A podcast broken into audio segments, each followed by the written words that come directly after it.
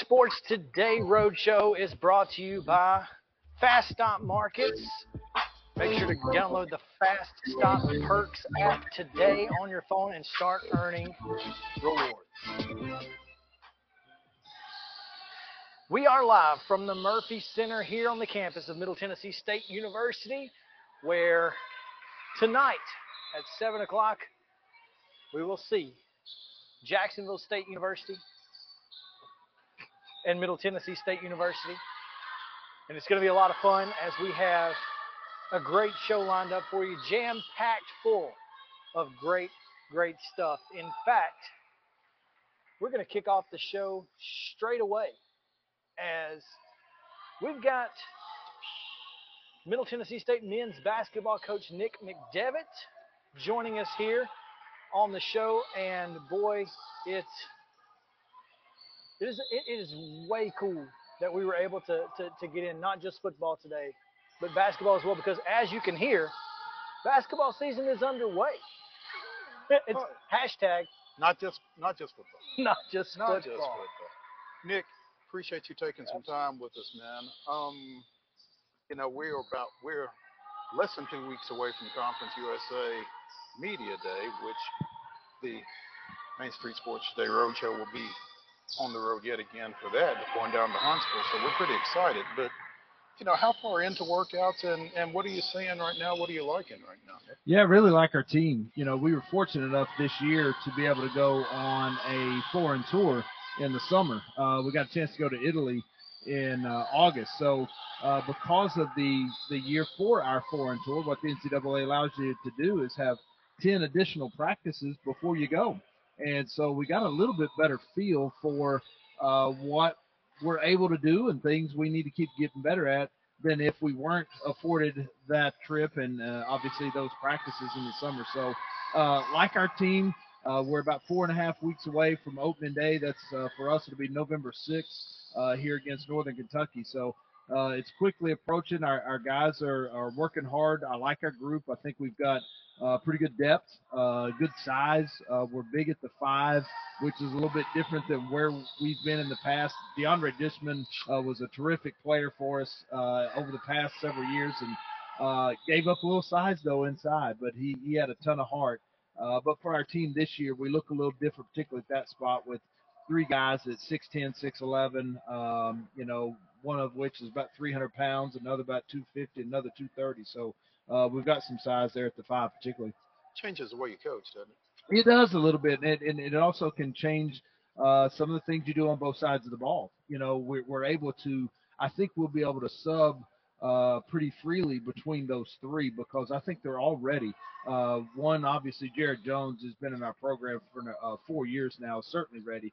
Uh, but Josh Ogundele, a 6'11", 300 pound transfer from Iowa, uh, obviously been in the Big Ten for three years, uh, had his best games uh, against Purdue and Zach Edey. So uh, I like the fact that he can go against the, the big guys and, and play the well. best big guys. That's right, the best. And uh, and uh, we've got a true freshman in Chris Loofe, who's about 6'11", 230, and has really played well. He's in shape. Uh, he battles. He's strong. And I think he's going to play some minutes for us, obviously, as a freshman. I want to come back to Chris Loofe in just a second, but you talk about you talked about your Italy trip.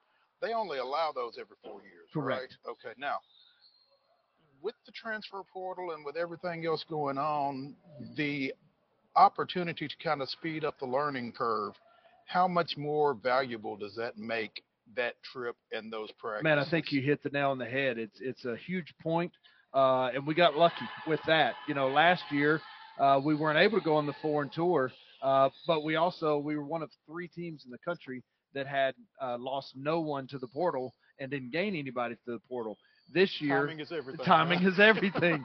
this year, we're able to go on the trip, and uh, it was great timing because we have six new players in our program, and we've got uh, four or five others that their role for this coming year's team is going to be dramatically different than the role they played in the past. So uh, the timing of it couldn't have happened any better. There were a few more teams this year um, that went on foreign tours than in most years, mainly because of kind of the summers before teams weren't able to because of COVID. And so you've got some teams that haven't been, or some programs, I should say, that may not have been in five or six years because they just weren't able to travel where they wanted to due to COVID restrictions. But uh, it was good for us nonetheless. And Nick, um, for everything that happened for you in the transfer portal, maybe your biggest get was a guy who went in, and rarely do you see him come back out. But Elias King coming back. Yeah, he's going to be a, a huge part of our team. Uh, I say huge. He's he's he's gotten a little bigger. I feel like he keeps getting a little bit taller. He's he's listed six eight. He's at least that.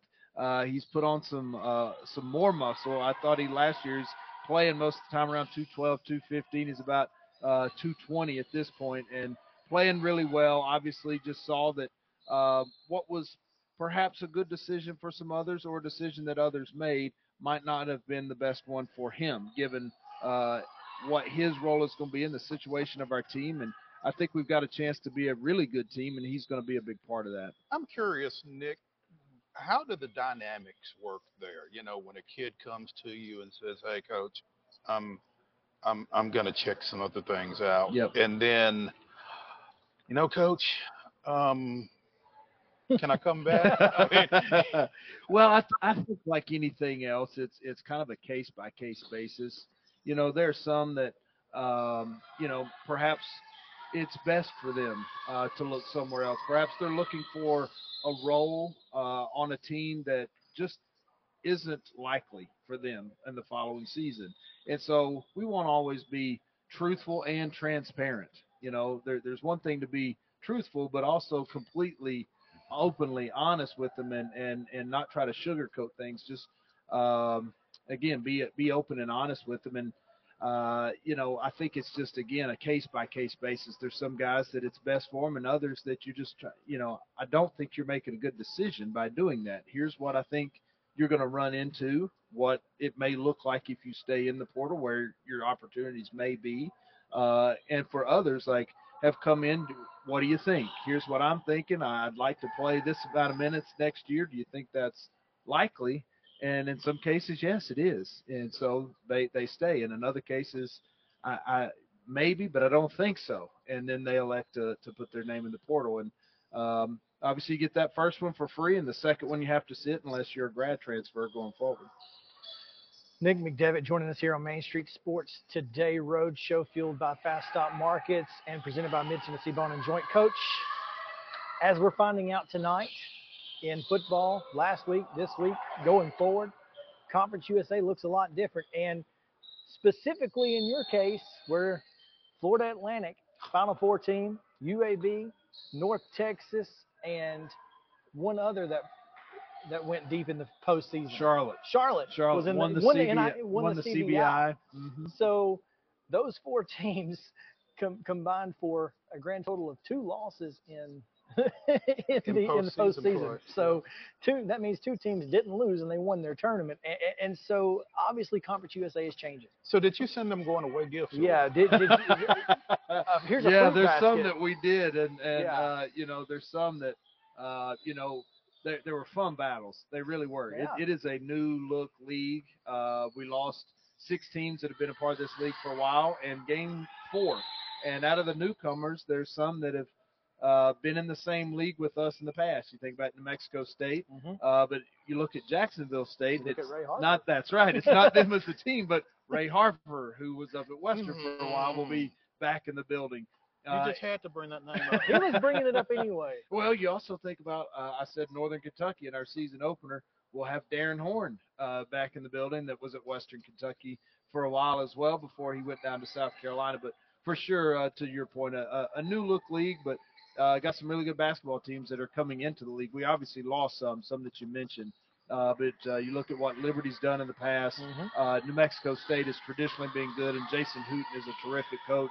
So I think uh, it'll be a tough league. Uh, Steve Lutz up at Western Kentucky's got a, a new bunch. They have no returning starters, uh, but he got some big time transfers. Got Still one from- Western. It's still Western. That's right. It's still Western. It's still the boys in red, and uh, you know, we'll, in that those kind of rivalry games, both teams always have to be ready.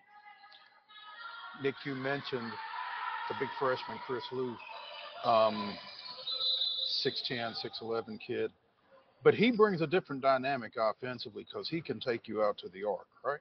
Yeah, he's a he's a pretty skilled young man. He's um, got pretty good range, 15, 17 feet for sure. Is getting more consistent from three point range. He's not as big and thick and bulky as Jared Jones and Josh Ogundele, but again, they they've all got similar size, so you've got similar targets, if you will, for your guards and pick and roll situations, uh, lob situations. But you look at Josh, and he's a lefty at 6'11", 300 pounds and as a load on the block, no pun intended. But he he's a, a he's hard to handle down there. Jared Jones is one of the best uh, at getting to and out of screens. He can really move. He, he weighed in at about 252, 253 a couple days ago at 6'10. And for his mobility, he's so good in and out of picks.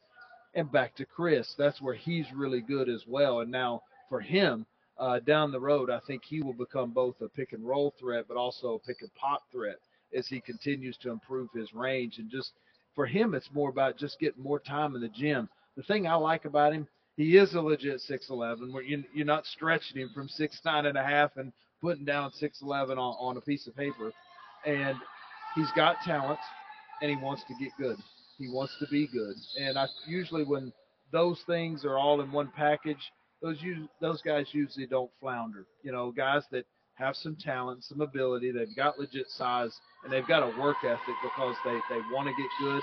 They usually pan out pretty well for you. And I, I really like uh, his trajectory. You look at where he was in June and see where he is now.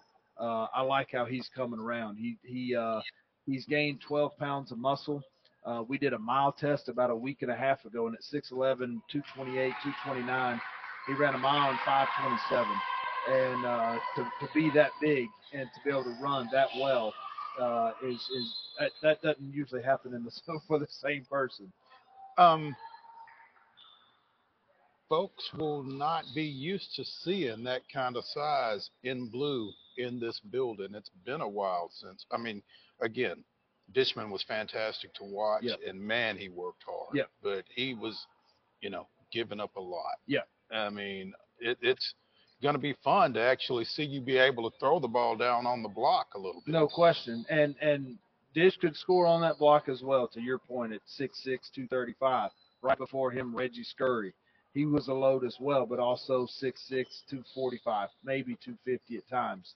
Uh, it's been really since um, Brandon Walters uh, five or six years ago. You think right before him, uh, Sean Jones, a player of the year here.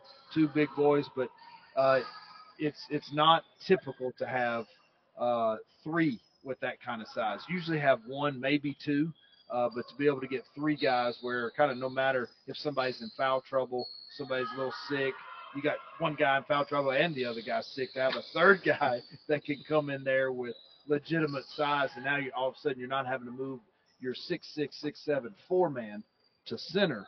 Uh, is, is will be a, a luxury for us. And, and I would imagine you'll have some some opportunities to get two of those guys on the floor at the same time. You know that that's kind of the trick is can you find ways to get both of them out there at the same time that doesn't, for lack of a better way to say it, screw up the other three because they're used to playing one way in a one big four guard, if you will, couple guards and a forward kind of lineup uh, versus playing pounded inside. It's like uh, you know you're in the fun and gun from the 20 to the 10, and then you go with the you know the power goal line offense when you get down to the goal line. Well, now you're kind of are you playing in basketball? Are you playing a way that that fits the other players by Well, putting them both in there? and also not lose something on the defensive side where Yeah. one of those guys has to guard a pseudo guard that's really a four, but he's actually a three, and now he's got to be out there on the on the perimeter. I think that's the biggest point is if who can they guard, and Right. that's one of the things that we ask. Like some guys will, you know, particularly in recruiting, what position do you think I am? Well, most of the time that's not so much determined by whether you can pass, dribble, and shoot. Hmm. it's who can you guard on the other end, you know, and, and and it's huge. And so if you're going to play the big ball lineup, then to me you've got to know that you can score on the block on the other end. Because most likely the other team's got a guy that can shoot it better on the other end. but he's got to shoot it over six eleven. He and does have to shoot over six eleven. So it's it's a little game of chess. Oh, You're right. man.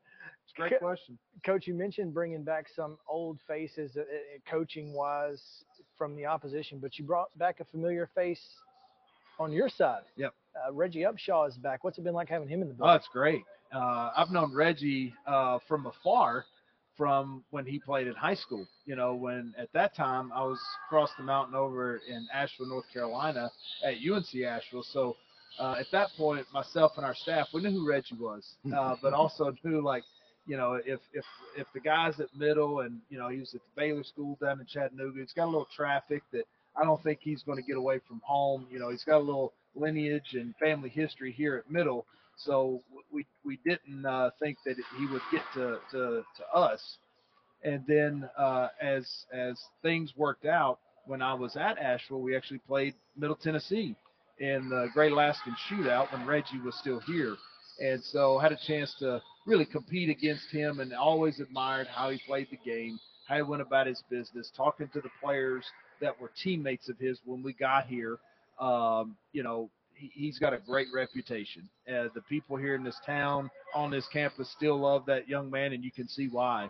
Uh, he's been playing professional basketball for seven years and just decided to transition from playing pro to, to coaching. And uh, he, uh, you know, we talked one afternoon, and he said, you know, I, I knew that one day when I quit coaching, or excuse me, quit playing, that I'd like to get into coaching, but it, you know, it's kind of dawned on me here recently that I don't know a lot about the business of coaching. I think I know ball, but I don't know the inner workings of what the day-to-day job looks like.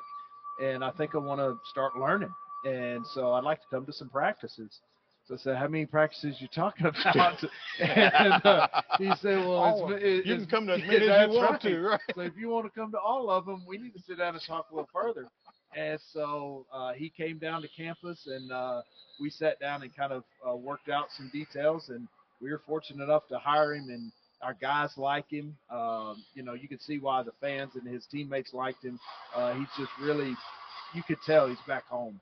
You really can. I mean, he's comfortable out on that basketball floor, but particularly here in the Murphy Center, it's, You know- you could tell it's home for him. When we t- when we when that was announced, we talked to Chip Walters. We have him on every week, and we wondered how many five on five scrimmages he was going to wind up in the middle of. I mean, you probably still can't get that ball out of his hands. I don't guess. he's great, and particularly in the role that he's in, you know, having a ball in his hands and being a guy who's uh, a big part of player development for us, uh, and having two former players, two Reggies, uh, Reggie Scurry who played for us, Reggie Upshaw uh, who played for Coach Davis and his staff, and having two former players that uh, can share their stories with your current players to me is invaluable. And with the success that they have, particularly with Reggie Upshaw, Yes, that's that's got to be a plus. No question. He's he's lived out and done what they want to do.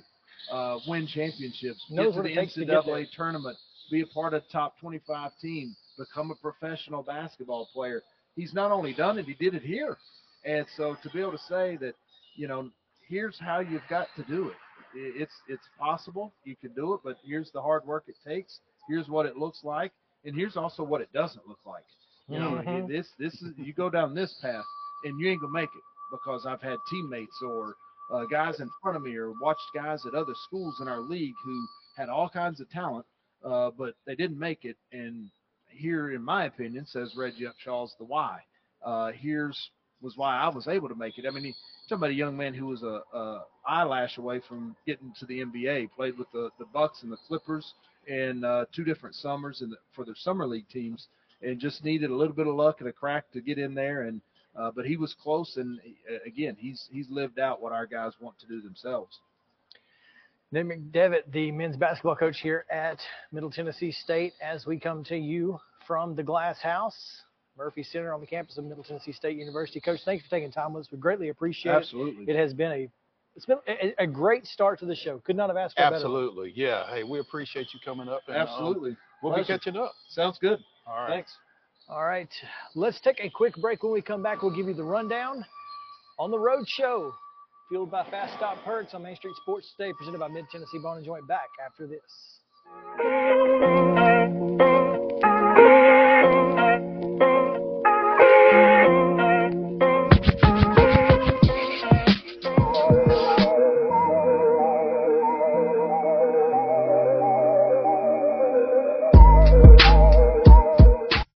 Mid Tennessee Bone and Joint treats your orthopedic injuries and existing conditions. Our trained physicians will get you back in the game faster.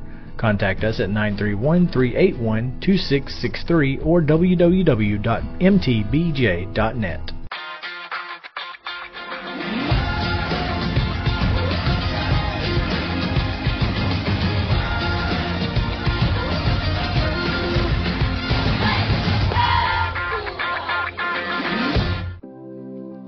Custom Stone Handler supplies over 600 distributors and suppliers with quality stone products. Along with River Stone, we produce and distribute over 100 building, landscape, and other bulk products. Our goal is to provide quality products, service, and partnerships to ensure our customers' success. We firmly believe that the measure of any person or company is how they treat other people and customers. Give them a call at 931 490 4990 or visit CustomStonehandlers.com. Mockingbird Title and Escrow is an attorney owned and operated full service title company in Middle Tennessee. We get your deals closed without worry and fuss.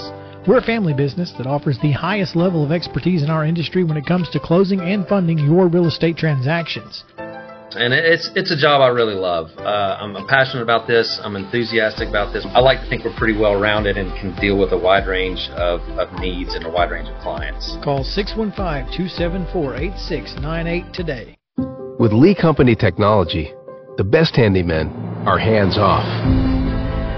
Lee Company techs have been using visual findings and other smart technology tools for years to add transparency and virtually take customers along.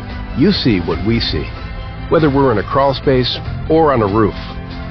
With Lee Company, technology helps us help you, no matter what's happening in the world or at your house. Piggly Wiggly, located in Neely's Mill Shopping Center, is Columbia's locally owned and operated Cost Plus 10 grocery store dedicated to serving the community with low prices and smiling faces. Piggly Wiggly offers fresh, hand-cut meats daily as well as daily hot plate lunches from their deli counter. You're certain to see smiling faces and a helping hand when you're here at Piggly Wiggly. Come by and check out our fresh produce, high-quality meats, and more. Down home, down the street, we'll see you at the Pig. Mid Tennessee Bone and Joint has been the official sports medicine provider for Maury County Schools for more than 40 years. We specialize in orthopedic service, and our Ortho Quick Walk-In Clinic lets you bypass the ER. Visit us online at www.mtbj.net.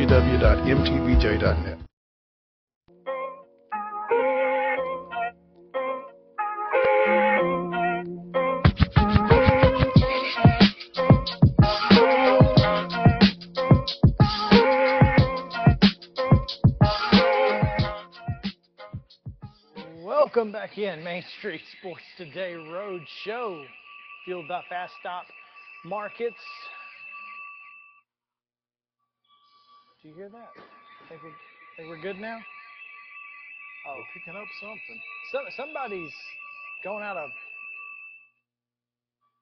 I don't know if that's me or. Check, check. Oh, I know it.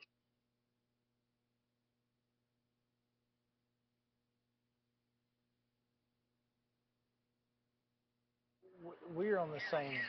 Okay. I, I, this is. There we go. Technology. Beautiful thing when it works. There you go. All right, now again, Main Street Sports Today Roadshow, fueled by Fast Stop Markets. Don't forget to download the Fast Stop Perks app. This is Main Street Sports Today, presented by Mid Tennessee Bone and Joint. We are in the Mobile Lee Company studio, and it's NASCAR Day. Normally it's NASCAR Day, but Nine times out of ten, It's- it's, NASCAR Day. This is the one day that it's not. it's it's NASCAR, NASCAR Day. Day was yesterday. well, Sorry you missed it. Go back and watch. go back and watch it if if you so desire. But also, we sound like we are NASCAR drivers. Glad to have all of our sponsors. We appreciate them so much. And now it is time to give you yesterday's results and today's schedule on the rundown. This is the rundown. yeah, it's to you. Oh, okay. I was waiting on that to pop up. I didn't know. All right, volleyball action yesterday. Sycamore down Cheatham County three to two. Columbia Central a three nothing winner over Coffee County. Forest eliminates Culleoka three to two, and Eagleville wins the district championship three nothing over the Lady Rockets. Gallatin a three nothing winner over Beech. Middle Tennessee Christian three. Goodpasture nothing. Green Hill three zero winners over Station Camp, and a three two winner over Gallatin. John Overton, 3 0 over Glencliff. Lawrence County, a 3 0 winner over Shelbyville. Loretto wins the district championship with a 3 0 win over Mount Pleasant and outlast Summertown in 5 to win 3 2. Murfreesboro Central Magna is a 3 1 winner over Community. Providence Christian, 3 DCA 0. Stone Memorial, 3 Watertown 0. Summertown advanced to the finals of that district tournament with a 3 0 win over Collinwood. Girls soccer action. Lipscomb Academy was a 1 0 win over Brentwood Academy. Clarksville Northeast falls to Clarksville 8 0. Franklin Road Academy was a 4 1 winner over Webb, Webb School. Independence blank Grace Franklin 4 0. Hillsboro a 9 5 winner over Antioch. Hume Fogg Downs Valor Collegiate 1 0. And Liberty Creek a 9 0 winner over East Robertson. CPA was 3. Nashville Christian 1. Rossview 9 0 over Springfield. Station Camp 8 1 over Beech. West Creek 3. Henry County 2. In Major League Baseball playoff action, the AL wildcard round, Texas, game one at Tampa Bay knocks off the Rays four to nothing. The Minnesota Twins, with a couple of home runs from Ross from Royce Lewis, um, defeated visiting Toronto three to one. In the NL, Arizona goes to Milwaukee and wins game one six three, and the Philadelphia Phillies defeated the Miami Marlins four one. All right, today's action girls soccer. Cheatham County is at Clarksville Academy at 5, and Clarksville is at Rossview at 6. playoff action game two of wild card play. Bottom of the second on ABC, the Rangers and the Rays are scoreless. Uh, Toronto and Minnesota starts at 3:38 on ESPN. At 6:08, it's the Diamondbacks and the Brewers in game two on E ESPN2. And at 7:08, first pitch for Miami at Philadelphia. Also, NCAA football tonight. As we mentioned, Jacksonville State, Middle Tennessee State, right over there. Seven o'clock kick. It can be seen on ESPNU and at eight o'clock on CBS Sports Network.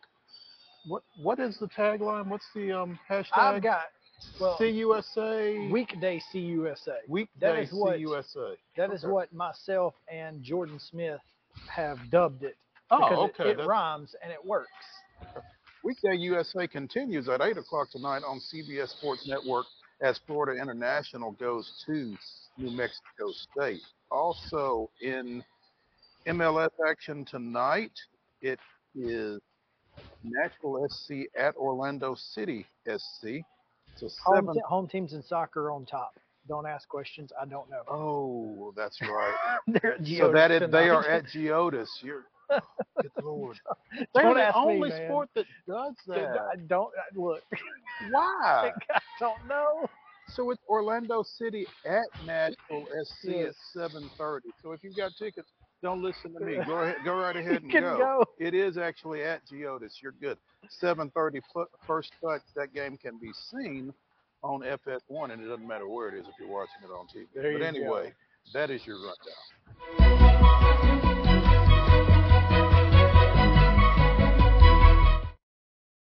Top stories brought to you by our friends at Piggly Wiggly in Neely's Mill Shopping Center in Columbia. Mo, it's always a great time when you can go see the folks at the pig and get some fresh hand cut meats or produce and of course lunch options, cobbler. It's all delicious. It really is. and we We love our Piggly Wiggly, no doubt. The big Um, pig. The yeah, the big pig. It's the only pig. So, um, yeah, I, not yesterday. Two days ago, Kirby Smart brought in Mark Richt to a press conference, and they announced a Chick Fil A Dog Bowl charity event, and this uh, this this event is to, to help you know uh, Parkinson's research, which recently Coach Richt, I believe, was was diagnosed with. oh well. Um, his nine-year-old granddaughter Jaden has Crohn's disease, and so they are doing the Dog Bowl on October 18th in Athens that will benefit research for Parkinson's and Crohn's disease. Uh, David Pollack, David Greene, Jon Stinchcomb are expected to compete in the event. Um, pretty cool that you know they're bringing him back for this. Uh, the goal for the event, it's a bowling thing, uh, dog bowl, I guess. Um, is to raise $750,000 for the Isakson Center of Neurological Research at, U, at UGA. $500,000 has already been raised through private pledges, and they will get the fund up to a million if Kirby Smart has any say so, he said. So this is exciting. It's a great event that will take place, and and cool to see Mark Richt behind the podium at, at you know at Georgia once again. But it took less than 24 hours for Kirby Smart to screw it up. Okay. Well, you know, it could have been a great, you know, a, a lot going on, and, and obviously it's middle of football season, but this could have been a, a story for a while. Mhm. Until yesterday, Kirby Smart makes the comment that every SEC team should be ranked. So now the only thing people are talking about is Kirby Smart's comment. I'm not real sure what one has to do with the other, but Well, that's I mean that's what I'm saying is it, the fact that it took less than 24 hours for him to make a comment that took all of the attention away from the dog. away bowl. from the dog bowl that could have gotten a little bit longer legs maybe. You know, if he just gives you coach speak for a week instead of a national story now. Well, I mean, I, I never, I never want to encourage a coach to engage in coach speak. well, true, but I'm just the saying timing wasn't great timing could have been better. because now everybody's looking at Athens and thinking, what's going on down there? Are, are, are they are they drinking every day? Like what's going on? Because I'm sorry, Every the SEC team should the be only way Now, now, now, wait a minute. This is leading up to, Kentucky. And the following week, I don't. I think they play Vanderbilt the following. Oh, okay. Still, I, I'm sorry. I just I think you're right. I, I, I don't know. the only way every SEC team rank is going to be ranked is if they start ranking 133. Well, yeah. I mean, when you, I mean, when you say every SEC team should be ranked, I mean, what, what They're- rank? I, I guess they can be if you rank the top. They are they Yeah. are all ranked as a matter of fact in the CBS Sports.com One through one through That's where they're ranked, man. I'm sorry. Yeah. Hate it for you. Uh, yeah, it just seems a, a little ridiculous, is all I'm saying. Um, I did not see that, and I'm glad I didn't. Well, uh, uh, so that's kind of, you know, a situation where Georgia may be doing a little damage control. Saturday down south. Kirby Smart isn't buying into what some are calling a down year in the SEC. The Georgia head coach told reporters during his Tuesday press conference that he thinks all 14 SEC programs should be ranked. Smart's comments came in response to a reporter asking for the coach's thoughts about conference teams in the Rise in 23. Smart did not understand the question, and the reporter pointed to Tennessee, Missouri, and Ole Miss. I personally think every SEC team should be ranked, Smart said. I guarantee you there are some teams that don't want to play them when they're ranked. I literally have no idea what you're referencing because every team we play in the SEC is good enough to beat us. And whether they're ranked or not, I could care less. I'm trying to be more physical than them and outscore them. And that's the only thing I'm concerned with, not their ranking. I, I, I mean, it's a, you know, I think in context, it's not as bad as it sounds. Maybe. maybe, Maybe. I, I I think the thing about it for me is that that's just disingenuous. I mean, you know that that's not true. And it's it doesn't make any sense. I mean, it's here's the thing: is it's kind of coach speak. It is. It is kind of coach speak. It, and and you know, it kind of harkens back to the days of Rick Rick Pitino or or or whoever was at Kentucky extolling the virtues of of Wade Houston and and you know other such situations as that when you're trying to build up teams that aren't very good. Yeah, and, and and there are some teams in the conference that aren't very good. Uh, and here's the thing: is it is a down year for the SEC. Mm-hmm. Maybe it's also a down year for kind of everybody else except the Pac five, or two, or twelve, or I just threw out a Okay, number. okay, now here, hold up. I, I just pulled up the SEC football standings. Okay.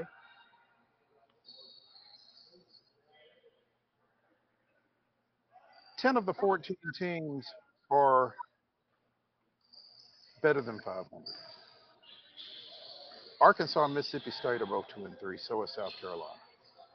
Vanderbilt is two and four.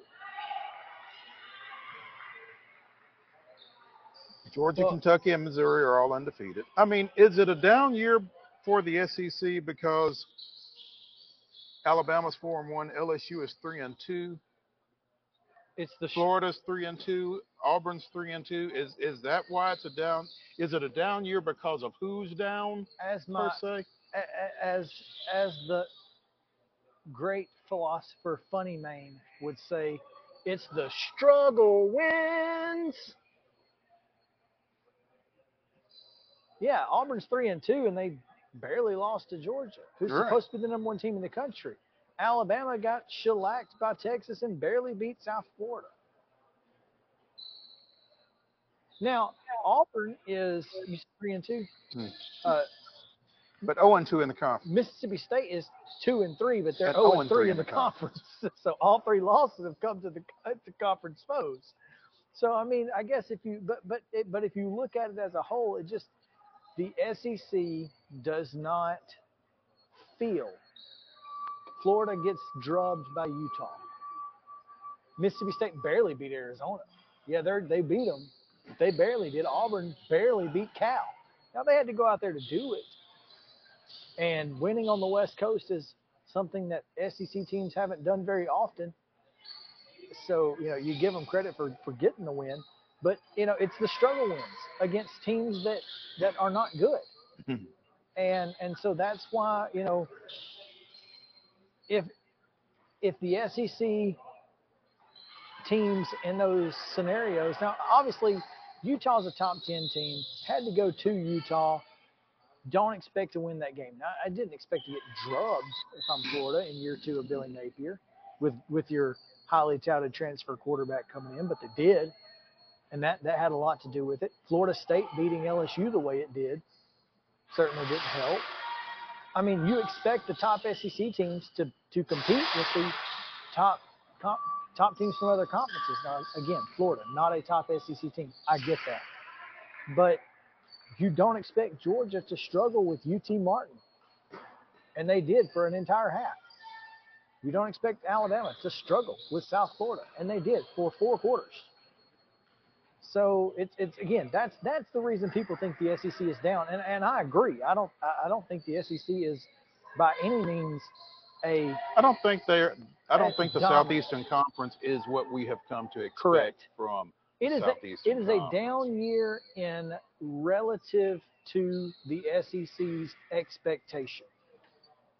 And relative to other people's expectations of the SEC. And here's the problem is that people are using this year to justify their arguments from the past decade which held zero water zero. because the SEC was easily the best conference of the last 15 years. And that's eh, maybe 20. 2006 wasn't it? Oh, was it? It was 06 when Florida's Chris Leak beat Ohio State, I believe, I believe so. And started the run. hmm And so, I mean, it's been 20 years almost of just pure SEC. And if you go back to Auburn in 04, I mean, who I don't know that they would have beaten USC with Reggie Bush, probably not. But they didn't get the opportunity, Right. and they did go undefeated and took home the very first People's Championship, which was not not awarded again until 20 what 19 When when UCF, UCF, claimed it, yes, yes. so, but yeah, that, that's where it's at. That's the problem. Anyway, I, it's still ridiculous to think that all 14 SEC teams should be ranked. I mean, I, I don't think Liberty, who beat Arkansas last year, is worried about playing Arkansas. They done beat them. So That would, I think that would be a mistake on Liberty's part, but okay. Maybe. yeah. Of course, Ole Miss fans don't want to remember that Hugh Freeze beat Arkansas when he couldn't do it at Ole Miss, but took Liberty to the top. There you go. Ole Miss fans are still mad about that. Let's take a break. Come back on uh, Main Street Sports Today's Road Show, fueled by Fast Stop. That's a, I- did a lot of work on this graphic. It's, it, it, I did I did work on this thing. It is it, it is a lot. But we are live from Murphy Center, and it is Main Street Sports Day presented by Mid Tennessee Bone and Joint. Y'all come back in just a moment.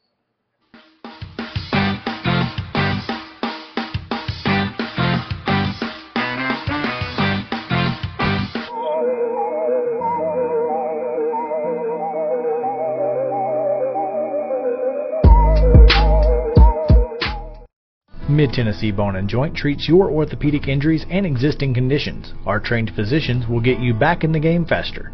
Contact us at 931 381 2663 or www.mtbj.net.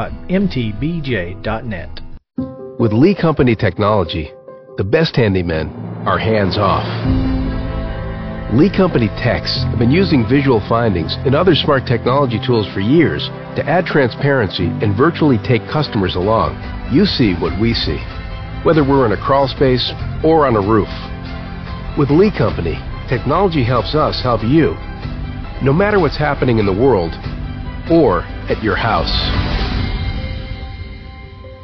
Jones and Lang Sporting Goods here in Columbia has been outfitting teams, officials, and anybody else from T-ball to college for 50 plus years. Be sure and check them out at 931-388-8060 or online at jonesandlang.com. Jones and Lang Sporting Goods, the look of a winner. Zion Christian Academy, zioneagles.org or 931-388-5731. You can schedule your appointment. Go tour their campus. It is beautiful over there and you're definitely going to want to see it. Again, it's zioneagles.org. Give them a call, 931-388-5731 and schedule your tour today. Mockingbird Title and Escrow is an attorney owned and operated full service title company in Middle Tennessee. We get your deals closed without worry and fuss. We're a family business that offers the highest level of expertise in our industry when it comes to closing and funding your real estate transactions. And it's it's a job I really love. Uh, I'm passionate about this. I'm enthusiastic about this. I like to think we're pretty well rounded and can deal with a wide range of, of needs and a wide range of clients. Call 615-274-8698 today. Mid Tennessee Bone and Joint has been the official sports medicine provider for Maury County Schools for more than 40 years. We specialize in orthopedic service, and our Ortho Quick Walk-In Clinic lets you bypass the ER. Visit us online at www.mtbj.net.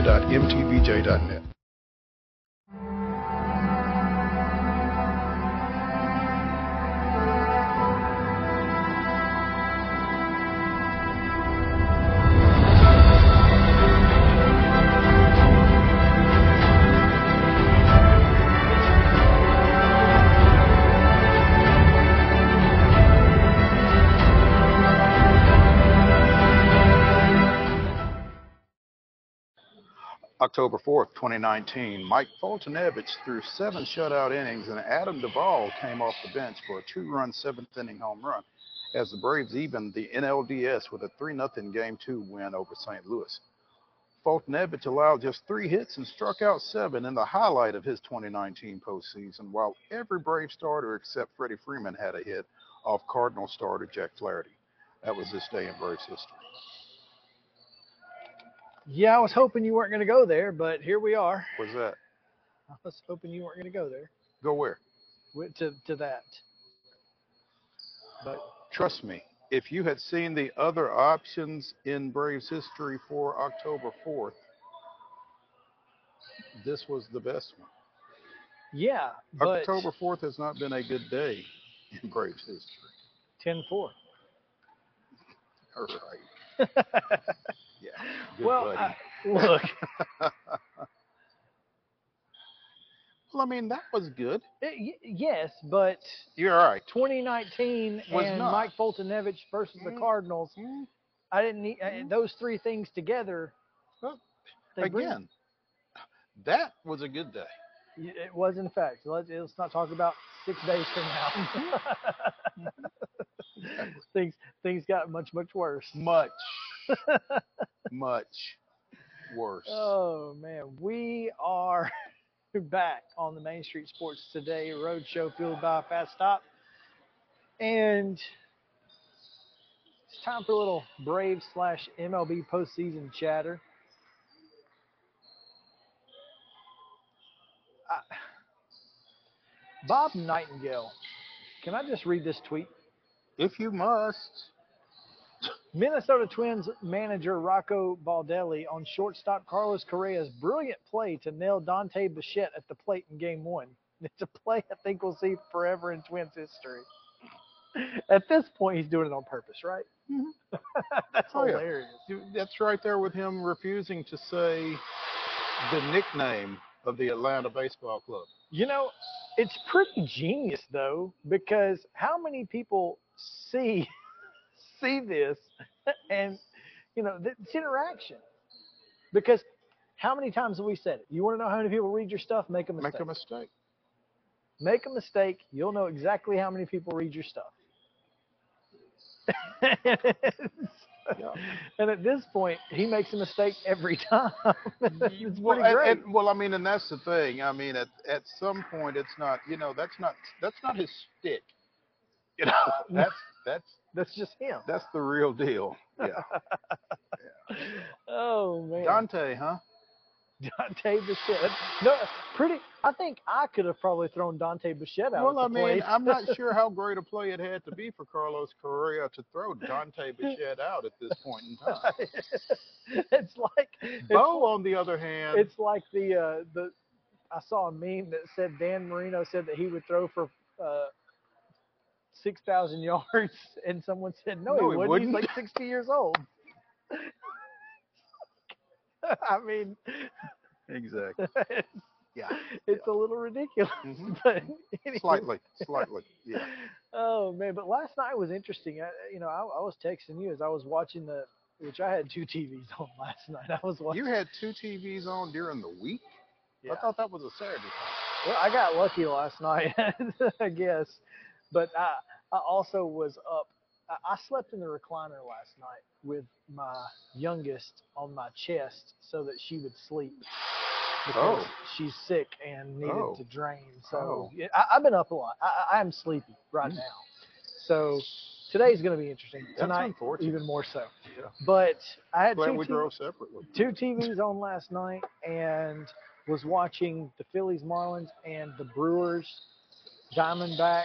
And I, I know I picked the Diamondbacks. I was not rooting for the Diamondbacks, Mm. but they certainly Lived up to it. they put it on them. Uh, bases loaded, nobody out, down by one. Brice Turang at the plate. Turang gets hit in the toe. Takes Wasn't off. his pinky toe, was it? It was just his toe Oh. takes off to first base. They review it, come back and say he did not, in fact, get hit. Mm-mm. He grounds, maybe grounds out or flies out. I'm not sure what he did. Hmm? No, he struck out. He he out. struck out. Leadoff hitter comes up. Uh, what's his name? Um, the Christian Yelich Mhm. hits a shot to shortstop, an absolute bullet. Stabs it, throws to second, double play. They score zero runs.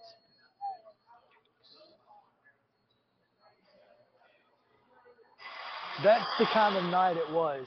And then Christian Walker hits a two-run double for a couple of insurance Off the runs fence. off off of Devin Williams, their All-Star closer. Who didn't? Who could not throw a strike? And when, Um, he, he- and when he did, it got tattooed. Well, he walked the first two. That's how the first two got on base, were via walk. Mhm. And I'm not sure he threw two strikes in either at bat. Total. Hmm. And so the Brewers just struggled last night. Uh, uh, Yelich again on a ground ball to I don't even know where it was hit. He gets to second base and rounds second base. and the ball is on him. No, he rounds second base. They throw it to the second baseman who puts a tag on him. What are you doing? The ball's in the infield. Where are you going? I, I, man, it it was like the Brewers forgot how to play baseball. Sounds like, because I mean, that, that was one of the things that I told my 13-year-olds: know where the ball is.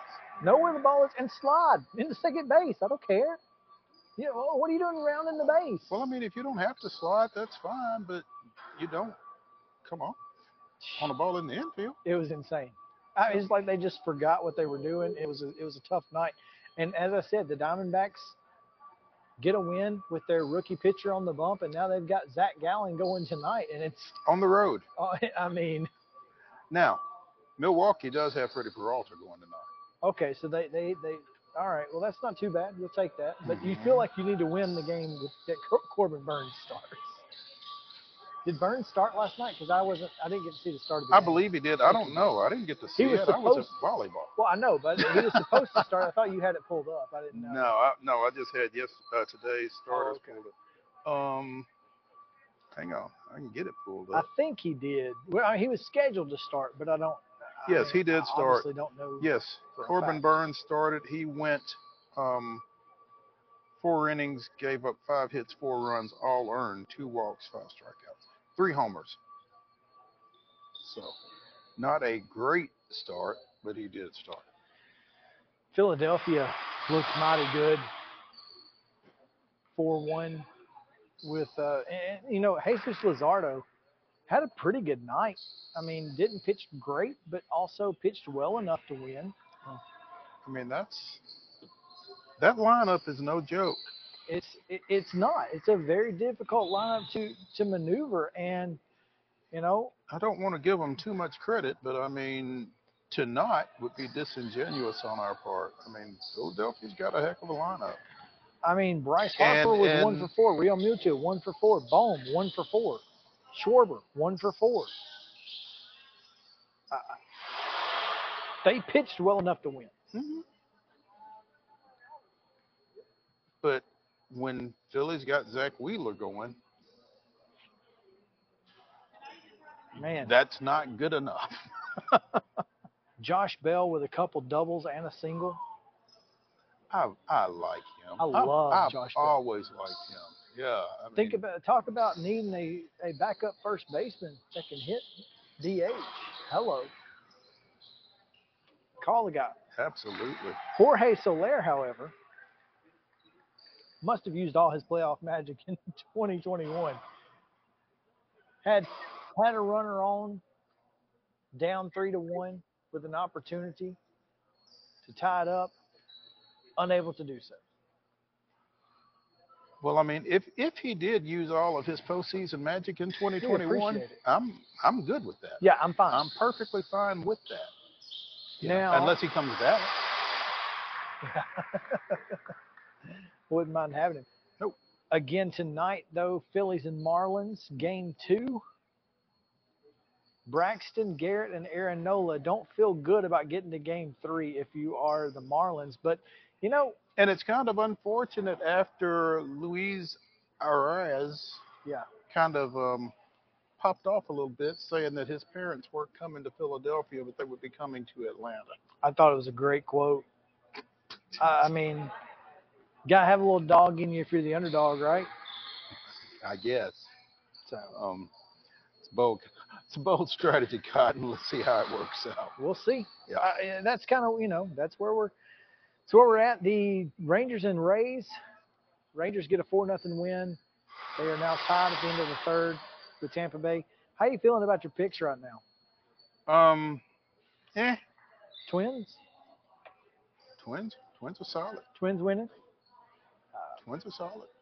So there you go.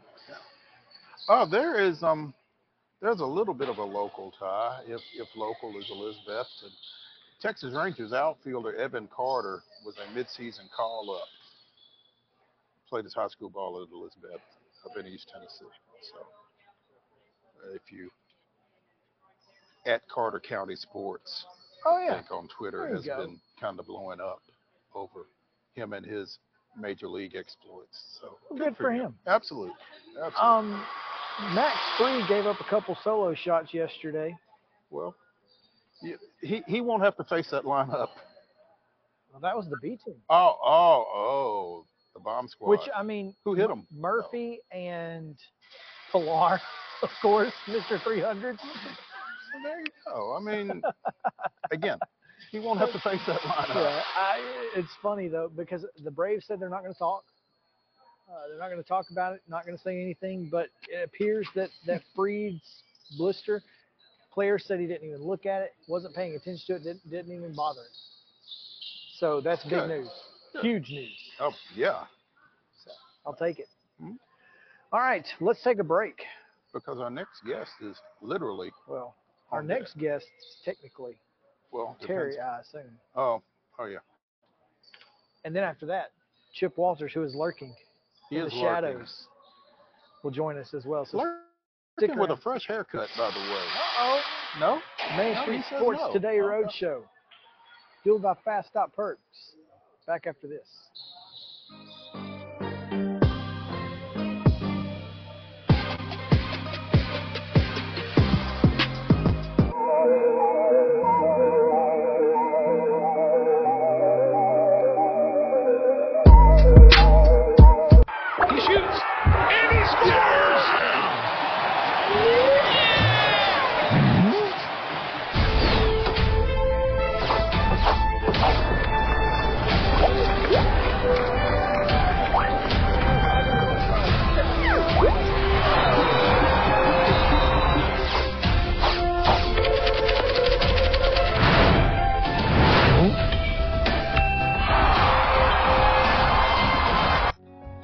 Since 1975, Mid Tennessee Bone and Joint Clinic has treated the orthopedic needs of Middle Tennessee residents. The trained physicians provide surgical options and minimally invasive options to treat all orthopedic needs. The walk in clinic, OrthoQuick, helps you bypass the ER while treating sports injuries and acute needs Monday through Saturday. Visit MTBJ online at mtbj.net or on social media at Mid Tennessee Bone Joint Clinic.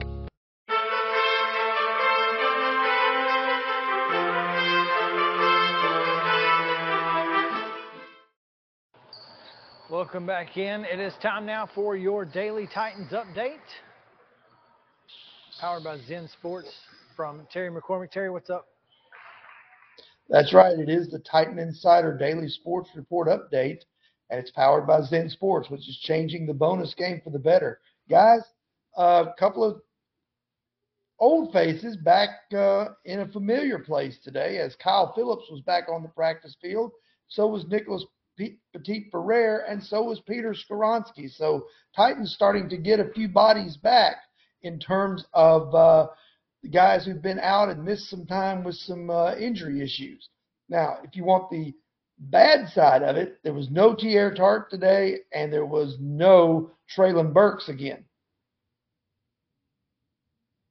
Not a good sign. I mean, um, Well, coming off of the performance that you got out of the defensive line to to not have Teair Tart, the, the possibility of him not being available against Indianapolis, and again, obviously, um, Treylon possibly missing a second game. That's that's not what you want to hear if you're a Titans fan. Yeah, those are issues. But as we go through the week, I think uh, you know Tart has been one that is kind of been limited in practice uh, several times over the last two or three weeks. If he makes progress, I think you'll see him out there on Sunday. He was listed as questionable last week, and was still able to give him some snaps. Burks, I'm not so sure that that is trending in the right direction yet with him. I, you know, him not being out there today. Uh, let's see what goes on tomorrow. But I think that if, if there's no Treylon Burks tomorrow, then uh, that certainly makes him a big, big question mark uh, Sunday in a big district. Uh, district. Thinking high schools here, division game. That's great. Terry, tell us more about Zen Sports. I will do that. Zen Sports is the new sports in Tennessee revolutionizing the way you earn sports betting rewards. With Zen Sports the Rewards are cash rewards. You bet with real money, and now you're rewarded with it too. Earn a whopping 5% cash back welcome bonus for your first 15 days when you sign up with the code MAINSTREET, M A I N S T. Keep betting and keep earning every month after that with up to 3% cash back rewards on all your betting volume. Best of all, earn cash commission on your referral bets with Zen Sports Referral Rewards Program. Zen Sports, betting just got better. Gambling problem, call 1 800 889 9789. Terms and conditions apply. Must be 21 and older and in Tennessee to bet.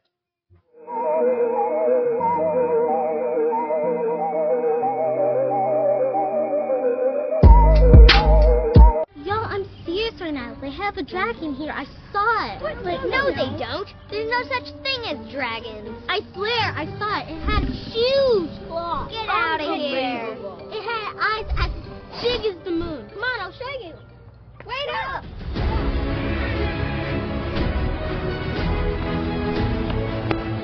Do you hear that? We're almost there. Whoa! I told you so. That is a dragon. This is Chris Yao with Main Street Sports Today. Every show, Mo Patton and I welcome friends from all across the sports landscape, from high school coaches and reporters to national, college, and pro sports personalities. You never know who might stop by for a chat.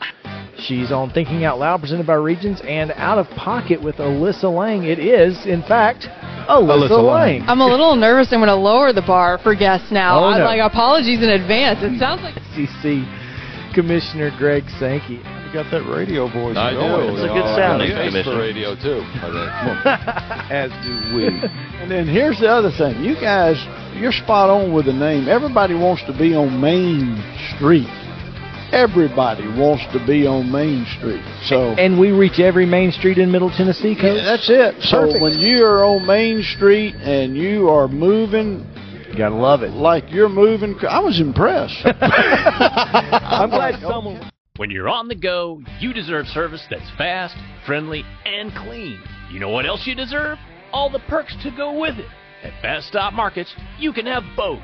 Give yourself an upgrade. Enroll in Fast Stop Perks. Trust us, you'll be shocked at how fast the perks start rolling out. As a loyal Fast Stop customer, you'll feel like an A-list celebrity every time you walk through our doors. You can now shop and earn every time you visit our stores. Enroll in the Fast Stop Perks loyalty program and start earning points that you can spend like cash on fuel, food, and more. You can also earn great freebies, join reward clubs, and most importantly, use your points to get money off at the pump. It all happens at checkout with our friendly staff. Just be sure to use your Fast Stop Perks card or app every time you purchase. You want perks too, don't you? Enroll today and start earning the perks you deserve. Visit your local Fast Stop markets or go to faststopperks.com to start earning your perks today. Fast Stop Markets, keeping you moving.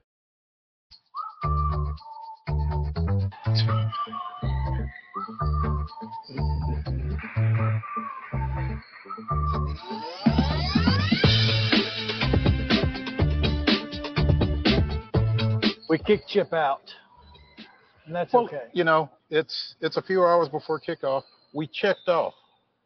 That's true. Yeah, there you go. We we, we checked out It was of a an play. audible. Yes, Omaha, we, we- Omaha. We, called an audible because we had a we had a better play become available. Oh, oh, I don't I don't know about that. no, we, we you know it's it's our job to get into the best play, right? So this is definitely the best play as we are joined by Middle Tennessee State women's basketball coach Rick Insell. Coach, welcome in. Thank you. Thank y'all for having me. oh no no no, thank you for joining us. Hey, tell me about the purple the purple whistle. Oh, that's uh, uh, Eric Brewton gave me that. I think um, that's Kim's Mhm. husband, you know, and he's he's always out. Uh, you know, he calls WNBA and he calls. Uh, I think he's one of the top five college officials in the in the that, that calls. Of course, he can't call for us. of but, course, uh, isn't that the way it works? but he's called it. I don't know five or six Final Fours, and he's just a good guy, and he brings me whistles all the time. And this is one of them. I think this is a Coach Summitt. Uh, that's Or- kind of what I Yeah, I believe yeah. that's what it is. Purple Okay. and Yeah. got P, P on it. So Yeah. I think he brought that to me. I would imagine there's some interesting conversations in that household between Eric, Eric and, and Kim.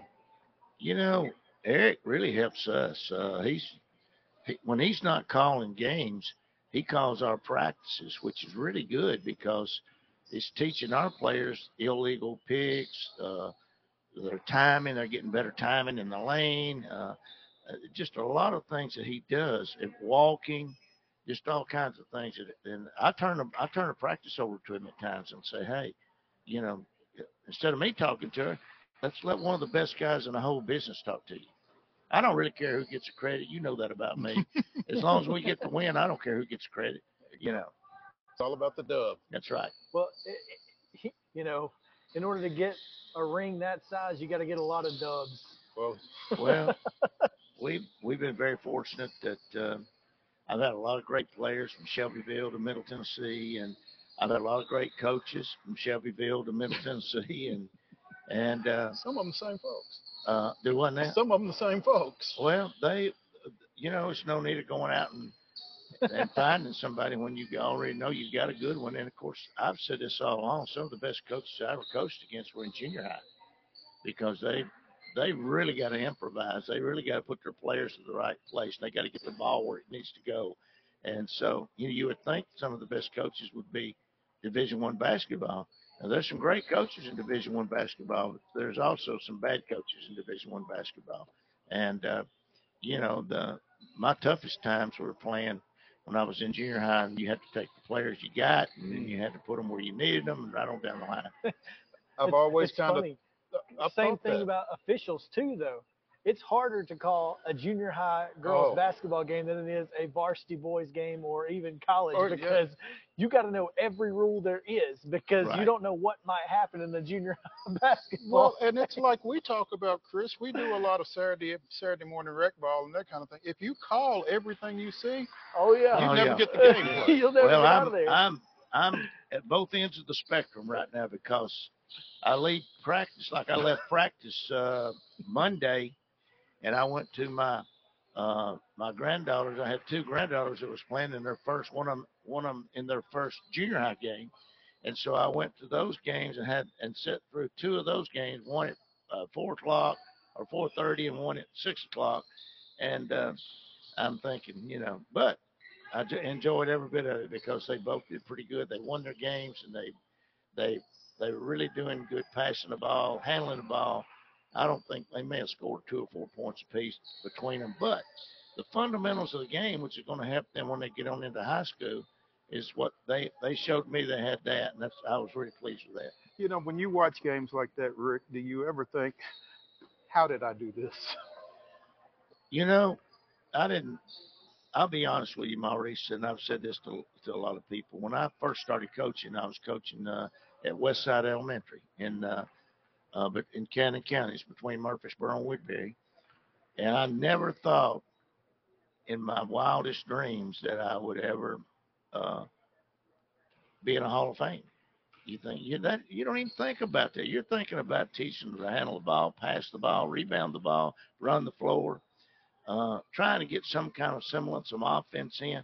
But I'm going to tell you, those two years that I had there at Westside probably taught me as much as anywhere that I've been um, because of the, the things that we had to do and had to overcome, and it was just enjoyable. And I still I still see. I, know, I was at the airport the other day, and uh, this guy that was loading my our luggage up, a team's luggage, came upstairs and he played for me at Westside. He said he saw my name come through on the baggage, so he left the plane and came upstairs and we took a picture together. That's awesome. That's awesome. Rick Insell, the women's basketball coach here at Middle Tennessee State, joining us here on Main Street Sports today on the Road Show, fueled by Fast Stop Markets. So um, be sure and get through there. Rick, um, you guys are you bailed out on the, the end of practice, um, or I've got a Maurice, I'm telling you, uh, Matt, Kim, Nina, Tom. Uh, they, I don't know that anybody's got a better staff than I've got, to be honest with you. Tom's been a head coach, assistant coach for me, head coach at Morehead. Matt's been the uh, head of assistant coach at the University of Kentucky, the head coach at um, Ole Miss. Kim, his dad used to be at Cumberland, uh, Southern Miss. Went to uh, Rick Reeves? yeah, that's it, Rick Reeves, and uh, she, she's been in it her whole life. Nina Davis won a state championship at um, Memphis Central. Went and got her number retired at Baylor. We got her back in here. I, how fortunate I am to have those people around me. Um, they know the game.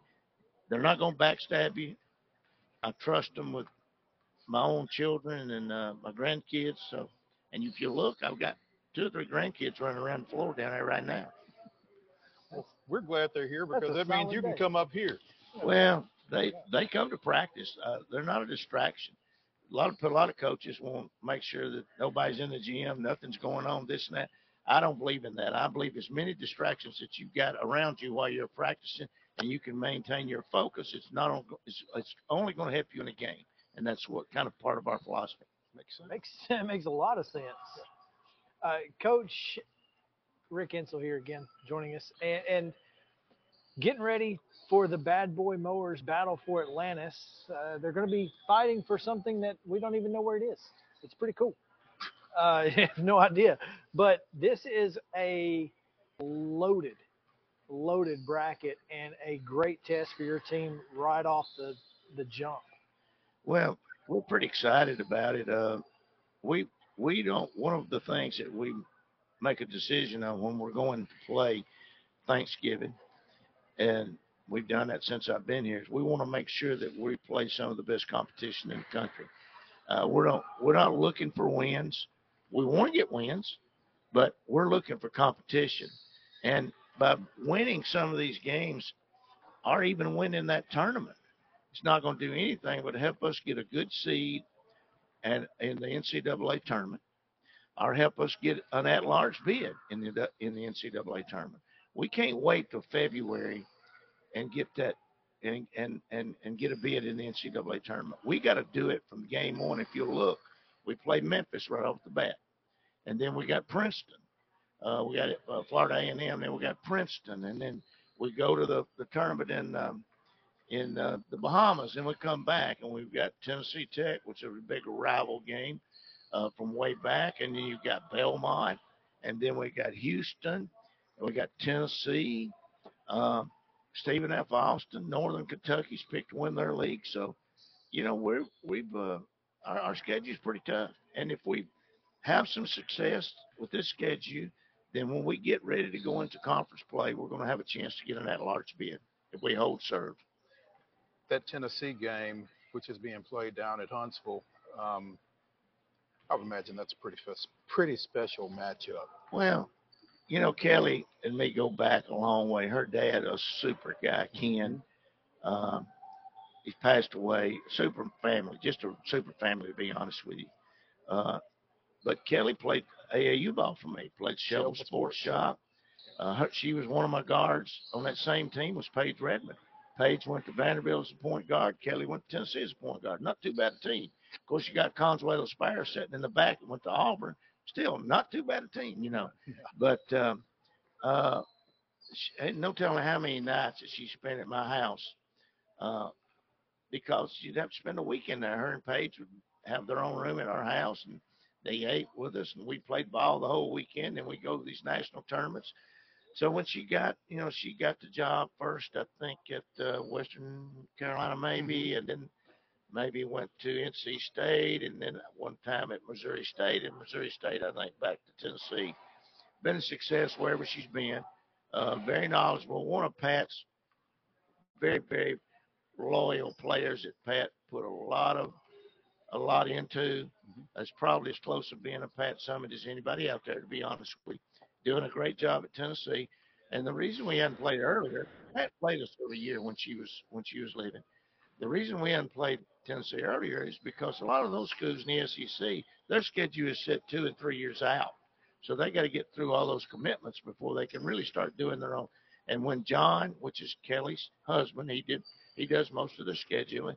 Him and Matt are good friends, and they were talking at the Final Four and said, "Hey, let's play." And they said, "Okay." And not only did we get we opened up at um, at the tournament site, but we also have signed a four-year deal with a chance to, to roll over. So I'd say that we'll be playing the next uh, seven or eight years. I won't be at all of them, but uh, you know the uh, Middle Tennessee State will be there.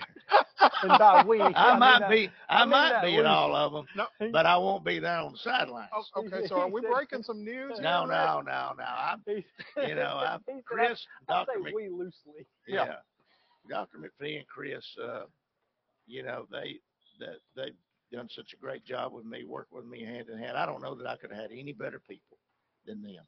They allow us to run our program. Anytime that I've ever went to Chris Massaro, Archer Sidney McPhee, and said we need to do this for our program, Middle Tennessee State Lady Raiders, they've stepped up financially and they've they've done that for me. And so I don't know if anybody could have had any better bosses than what I've got with those two. And then Diane Turnham, my senior women's administrator, goes with us to nearly every game. And Dr. McPhee, believe it or not, Miss Liz and him go to a lot of our games, and they don't miss a tournament game. And you know, some schools don't even see their president. Their, their players never meet the president until maybe they're given their diploma at the end of the four years. Our kids are over at Dr. McPhee and Miss Liz's house all the time for Thanksgiving dinner, whatever it is, you know. Rick Insell joining us here on Main Street Sports today. Rick, um, last year, you know, you you talked about building that tournament resume from the start. You went out to Vegas. Um, I think you lost a game out there, and then you won a game out there, and that put you guys on One two a- games. One, one yeah, two games. Yeah, we beat uh, we beat uh, Texas Tech. no Texas Tech beat us. Okay. I can't remember Southern Illinois maybe uh, that we beat out there. And I At, can't. at any rate, coming Yeah. out of Thanksgiving, you guys went on a significant run, and it put you in pretty good shape Beat going into the Louisville. NCAA's. Yeah, beat Yeah. Louisville here. yeah, I think you were here that day. I night. was here Yeah. that day.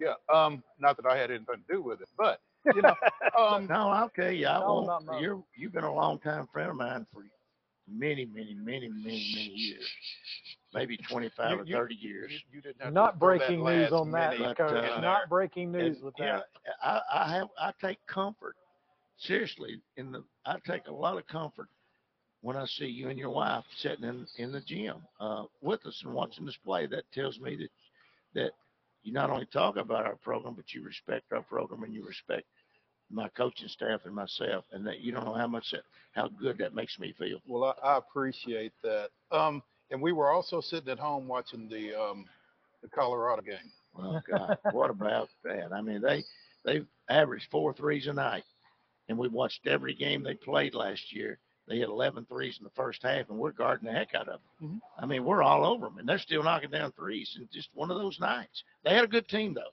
well coached. Uh, we knew they had a good team. They're very aggressive, big. They just kind of took us out of a game. How and does not, that not many people have done that. How does that game motivate this team? every day. Every day we talk about Colorado. Every single day.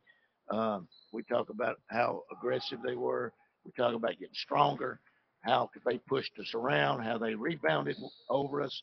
And that's one of the things that motivates us right now. We got a good basketball team this year. Maybe one of the best teams that I've ever been associated with since I've been coaching. You That's- said that last year. That was a great team. I mean, 28 and what, 28 and 4 or something like that. Eh, eh, Yeah, I mean, if, if if your teams are only getting better at this point, Coach, You might be around for You- eight years. They may not let Oh, you leave. no, right? right. they, they- they may not Yeah. let you leave. I might be around coaching my granddaughters or something, helping Kyle Tournament, Shelbyville, or something like that, you know. But, but uh, you know, no, I won't. Uh, I won't be eight years. They, they they they need young blood, and it's a young it's a young blood there's- game right now. There's plenty of options down on the court. Oh yeah, yeah. That's great. Oh, coach, it's a it, you know obviously you, you guys play a tough schedule, and and we we asked Nick about this earlier, but the the conference has drastically changed. Oh God, so we don't we don't know what to expect. I was gonna to be say, honest how with do you. you get prepared for that? we don't we don't we really have not had time to to really look at the other teams in our conference now we'll probably what we'll start doing. I'll assign one of my coaches. Now that the ncaa's passed a rule where you can have two more coaches and uh, they can't go out and recruit but they can be on floor coaches. They can break film down things like that. I, what we'll probably do is assign one of those guys to start in on our conference schedule and give us an idea of what's going on all the way through November and December. That's how you get what you've gotten out of this program, preparation.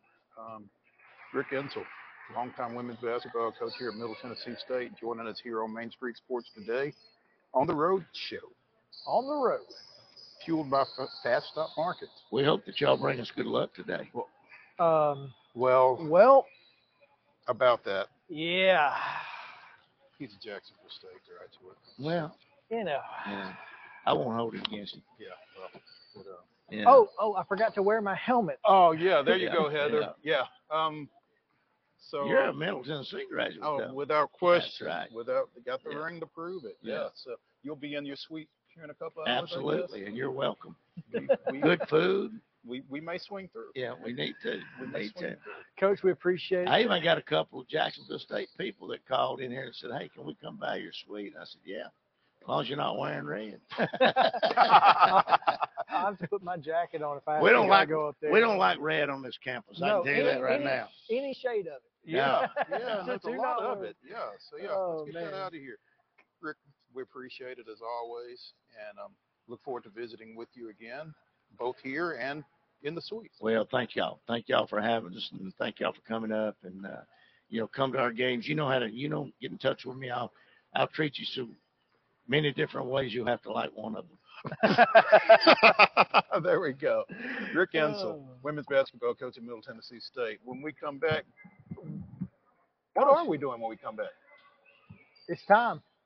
It's our final segment before Wild and Wacky, so we got to talk about Go ahead. this one right here. Uh oh. This one right All right, here. It's gonna be fun. Stick around. It won't go on.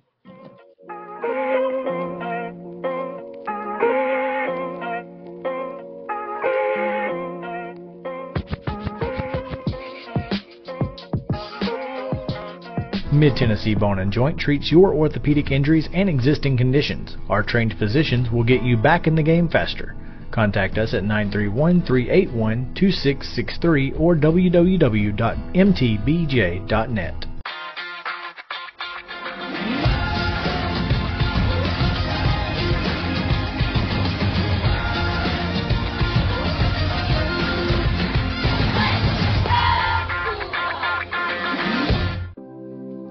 Custom Stone Handler supplies over 600 distributors and suppliers with quality stone products.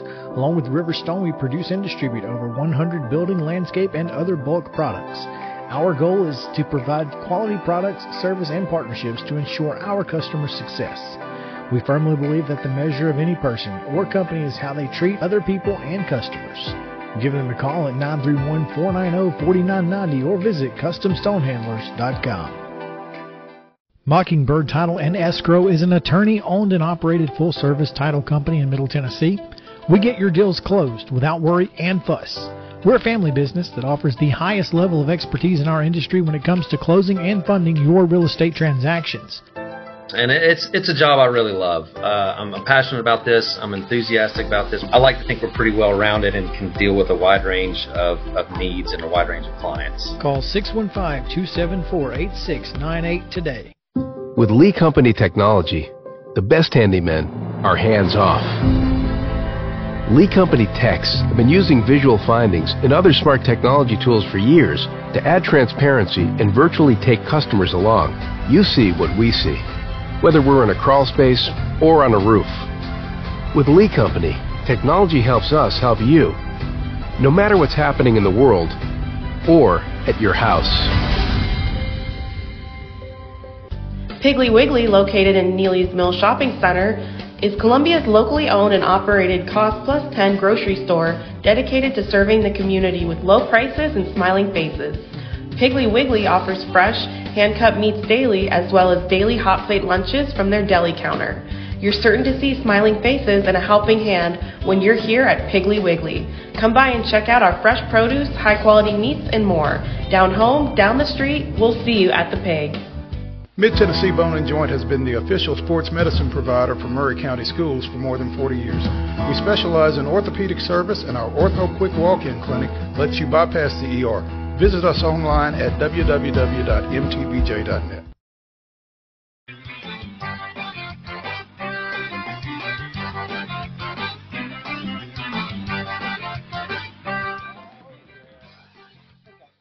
There we go. There you Welcome back into the Main Street Sports Today Road Show, fueled by Fast Stop Markets.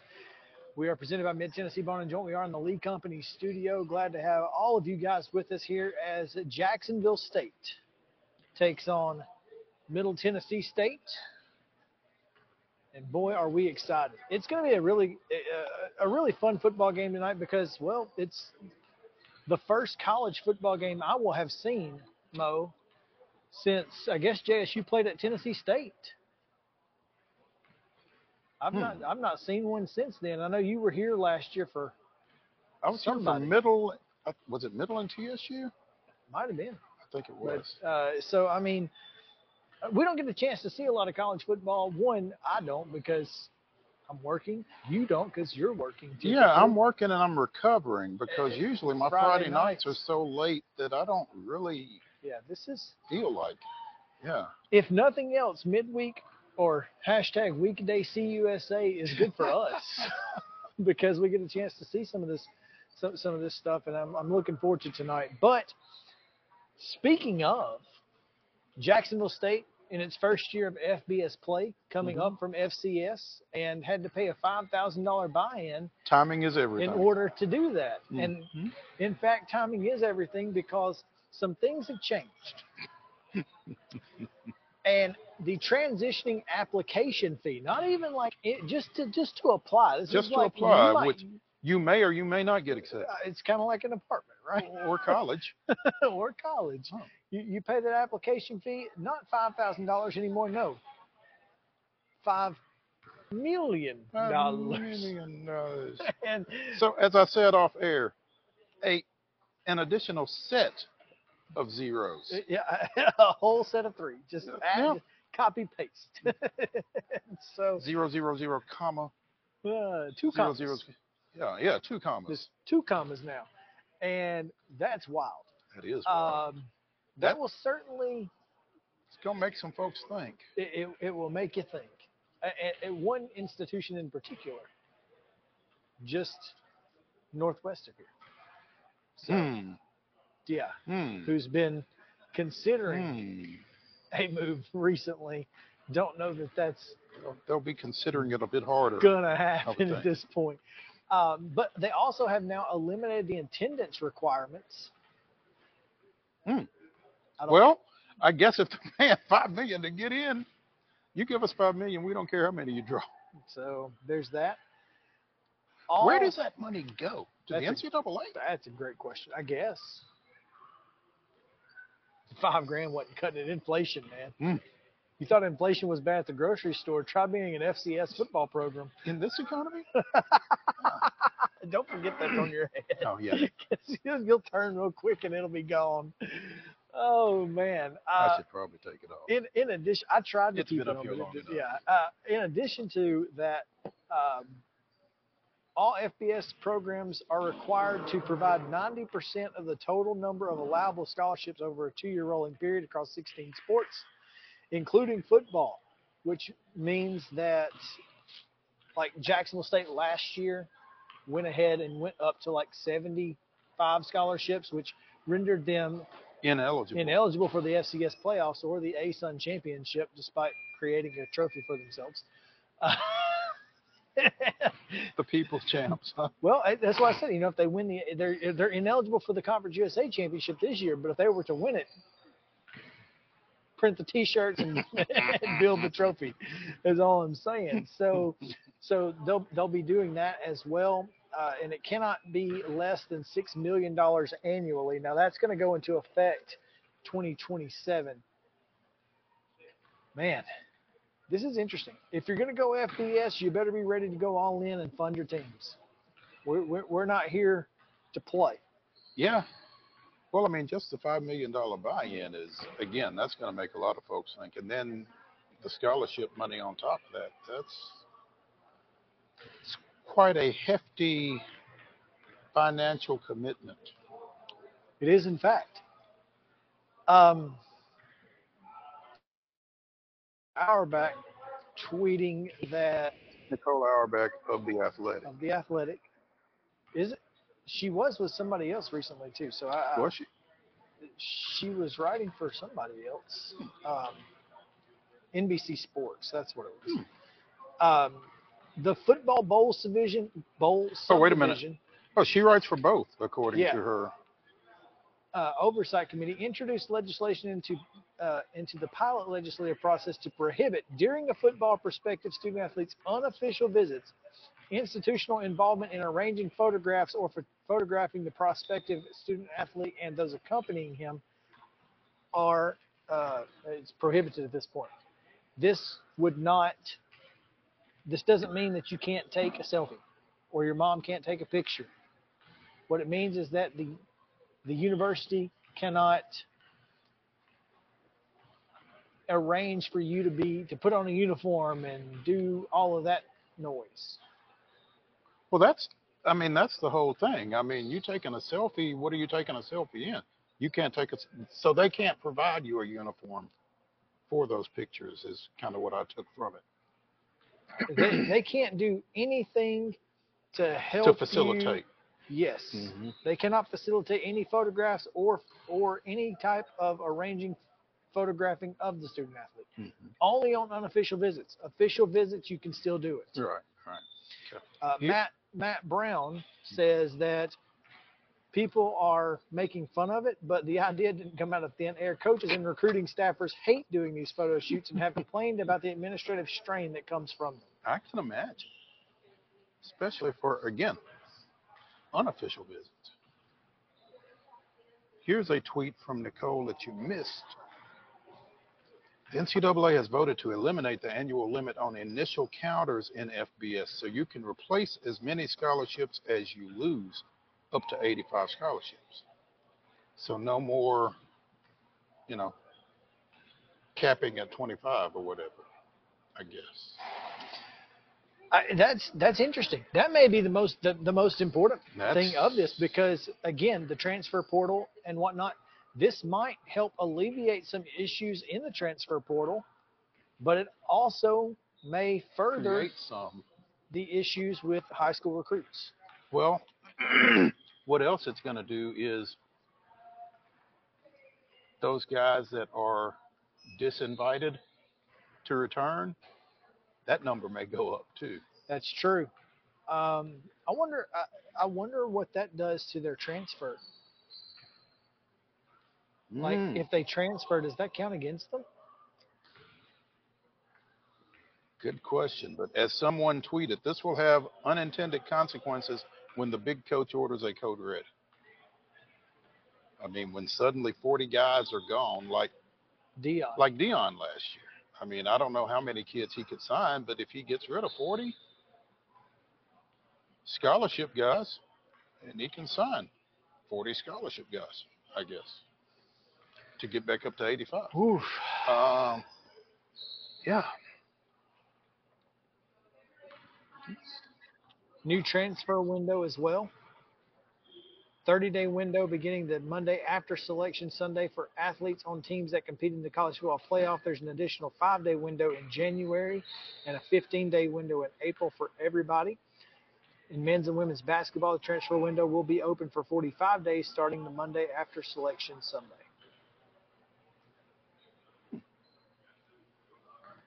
So roughly six weeks. There's a lot that we don't have time to get into Mhm. today.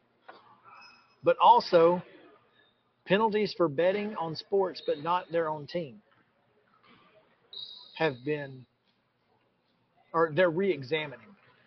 The draft concepts under the rule include on first offense eliminate penalties that result in a student athlete being withheld from competition regardless of the dollar value of the wagers including place including bets placed on other sports at a student athlete school and require education on sports wagering rules and prevention. Second offense, potentially involve withholding penalties depending on the dollar value, and on the third offense, uh, they would lose a full season of eligibility. Clearly, folks think that it's a little harsh. So, come on in, have a seat. All right. MTSU. We athlete- are. We We are. are. So we are in just- mid segment. Just come, on. in. Listen, we're we're here. We're, hey, We're happy. We, we actually, this might be a been- good time for you. I like one of your oh oh there we go. This this might be. Yeah, there we go. Yeah, I understand. Um, this might be a good time to get Middle Tennessee State Athletics Director Chris Massaro on the Main Street Sports Today Road Show, fueled by Fast Stop Markets. Yeah, unfortunately, Mo. Um, Are we close? oh, my, my my issue is that uh, my phone is dying, Oh, oh. and okay. so I can't add that second camera. Well, here, do you want my power cord? Uh, we can certainly do it. Yeah. 'cause Here, we, you want we, me to move? We need to see Chris's smiling face. We do need to see Chris's smiling face, and again, Chris Massaro, the athletics director here at MTSU, joining us on Main Street Sports today. Uh, you know, Chris, this this is a good segment for you to be in. That's Great. because we are talking about all of the new uh, proposed rule changes to uh, that the NCAA is, I guess, considering. right for for Division One. Right. Um, the initial counters number being removed for FBS. Is that something? Are are you familiar with that? Are you I aware am. of that? I am. What are your thoughts?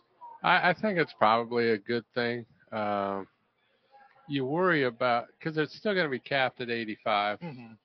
You know, but what you do worry about, and I, I'm not a proponent of this, is a total clear out like what happened at Colorado, because that that opens up that opportunity, but it also frees up a coach or an institution that's had a coaching change to be able to, to adapt quicker, you know, and, and those kind of things. So uh, I, I think that's that's going to be more rare what what happened at Colorado, and and because you, also you got to consider the, the the dynamic personality of Deion Sanders, who I think's got the best soundbite in sports since Muhammad Ali, you know, and and uh, he's really good at that, and and so uh, I don't I don't think it'll hurt. I, I think it'll be better for the whole enterprise because it is hard sometimes to be limited to 25 or 23 when, when your needs are bigger, and you, and it's better for your team to have 80 scholarships instead of 65. You know, and then Mhm. guys are maybe playing when they shouldn't be playing, and that kind of thing. And also, Chris, you know, with the advent of the transfer portal, we've heard that it has kind of suppressed high school seniors being able to move on. Does this maybe help with that I a don't- little bit? I wish it would, Maurice. I'd love to be able to sit here and tell you I think it will. I, I don't. I don't think it will. I, I think it'll. I, I think that most people agree that the older your football team is, the better chance you have for success. So people are looking for that balance between that young and old, and and do you take a a younger, talented guy that, and maybe he spends two years in Conference USA as a as a high school person, and then moves moves on to a to a higher paying league, so to speak. So uh, so all that's going to be is all part of the evolution, I think. And I, I don't think this will impact that. Uh, I don't think the, the the it'll still be at 85 scholarships, and I don't I don't think it'll open the door for more high school freshmen. That's unfortunate because we have seen a lot of, you know, obviously our business is a lot of high school, and we we have seen a lot of kids who we felt like could play at the next level have to go to prep school or Yeah. some other avenue to to get to, you know, to get to the college football ring. I, I think what football will turn a lot into is, is maybe more like the baseball orientation. Like uh, it used to be an old saying in football, well, he's in junior college for a reason. You know, it's behavioral, it's Grades. academic, it's Mhm. there. There's some sort of reason for it. In baseball, you don't have that expression. I mean, it's just sort of like, hey, that was an opportunity for him to play every day rather than come sit behind the shortstop at Middle Tennessee. He could be at Walters State and play every day. Uh, so getting those reps in, and I think football will evolve into that. Uh, the and, and you're starting to see it. Our coaches believe that the the two places where you get the most value right now are junior college and high schools because because of what we talked about.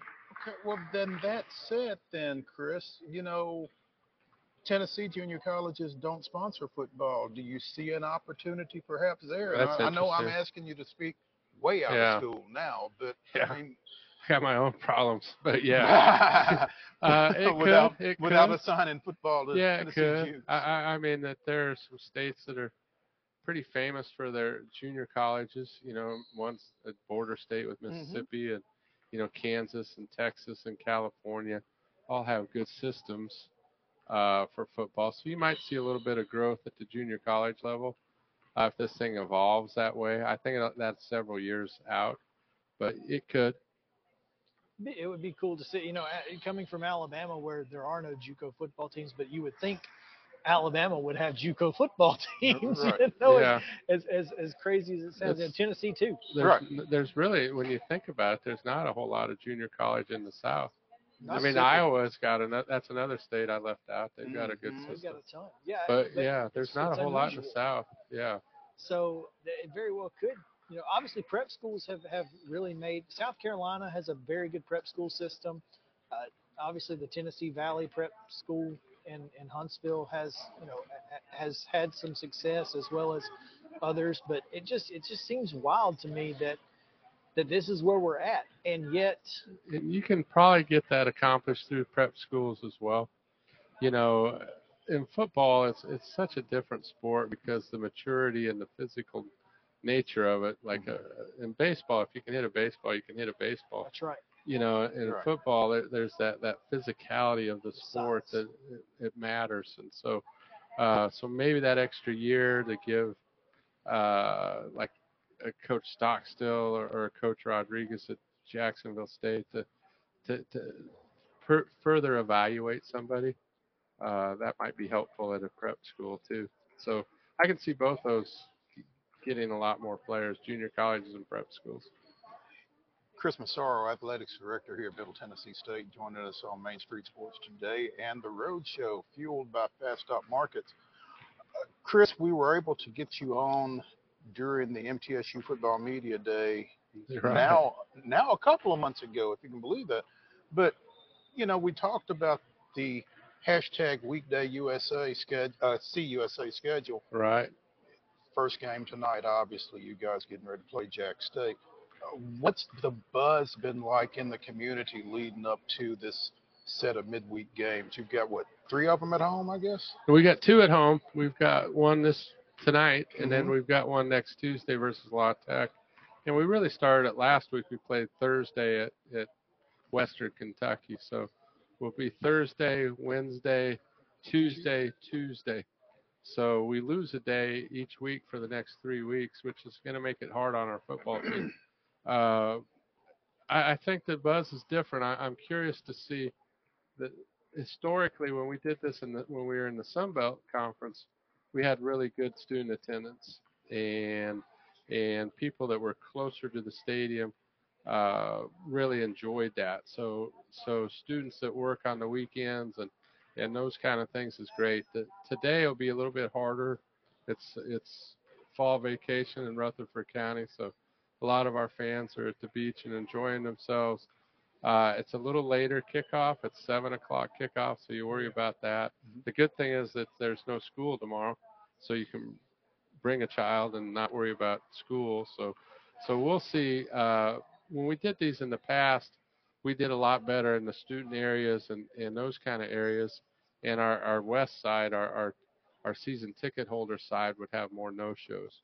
And so that that was kind of the trade off on that. So it's different. We all got to get used to it. I, I mean, I'm walking around today a little off kilter because we're about four hours before kickoff, and and it's like it's also a work day. So I'm trying to do this and that, and, and so I, I know imagine how fans feel. So uh, you should have we'll- seen us too. We, we, we Yeah. know it's it's been crazy. it is different. It feels like a basketball game a lot of times when you play Yeah. those weeknight games, and, and so um, and I, I think we'll get better at it next week. We're having Faith and Family Night to really target the churches. Today is like a celebration of excellence to, for youth sports and those kind of things to try to target. So I I think that as we grow into this, our targeting will be a lot better as well. Looking forward to, to to seeing how this evolves, and, and- obviously you're going to learn a lot this year. Next year you'll you'll know a Yeah. little bit more about how to make it work, and so hopefully that'll help. Yeah, and Coach looking forward to Stocks talked about it. I mean, where we, from his point of view, like the preparation of the football team, because he'll have he'll be on six days prep for three straight weeks. You know, that's not normal. And then at the end, I think we've got like 17 or 18 days that we'll we'll have off, and so it's like uh, it's almost like then the last four games will be like getting ready for a bowl game a whole new season because you'll get everybody healthy. Yeah, it really is. But how rusty will you be? How how do you maintain that? Uh, You know, and then get guys back that have been banged up and and those kind of things. So right now, if we can just kind of manage these next few games really well and put us in a position, uh, I think we can we can still win this conference. And you know, we got beat last week, but we gotta we gotta get some dubs.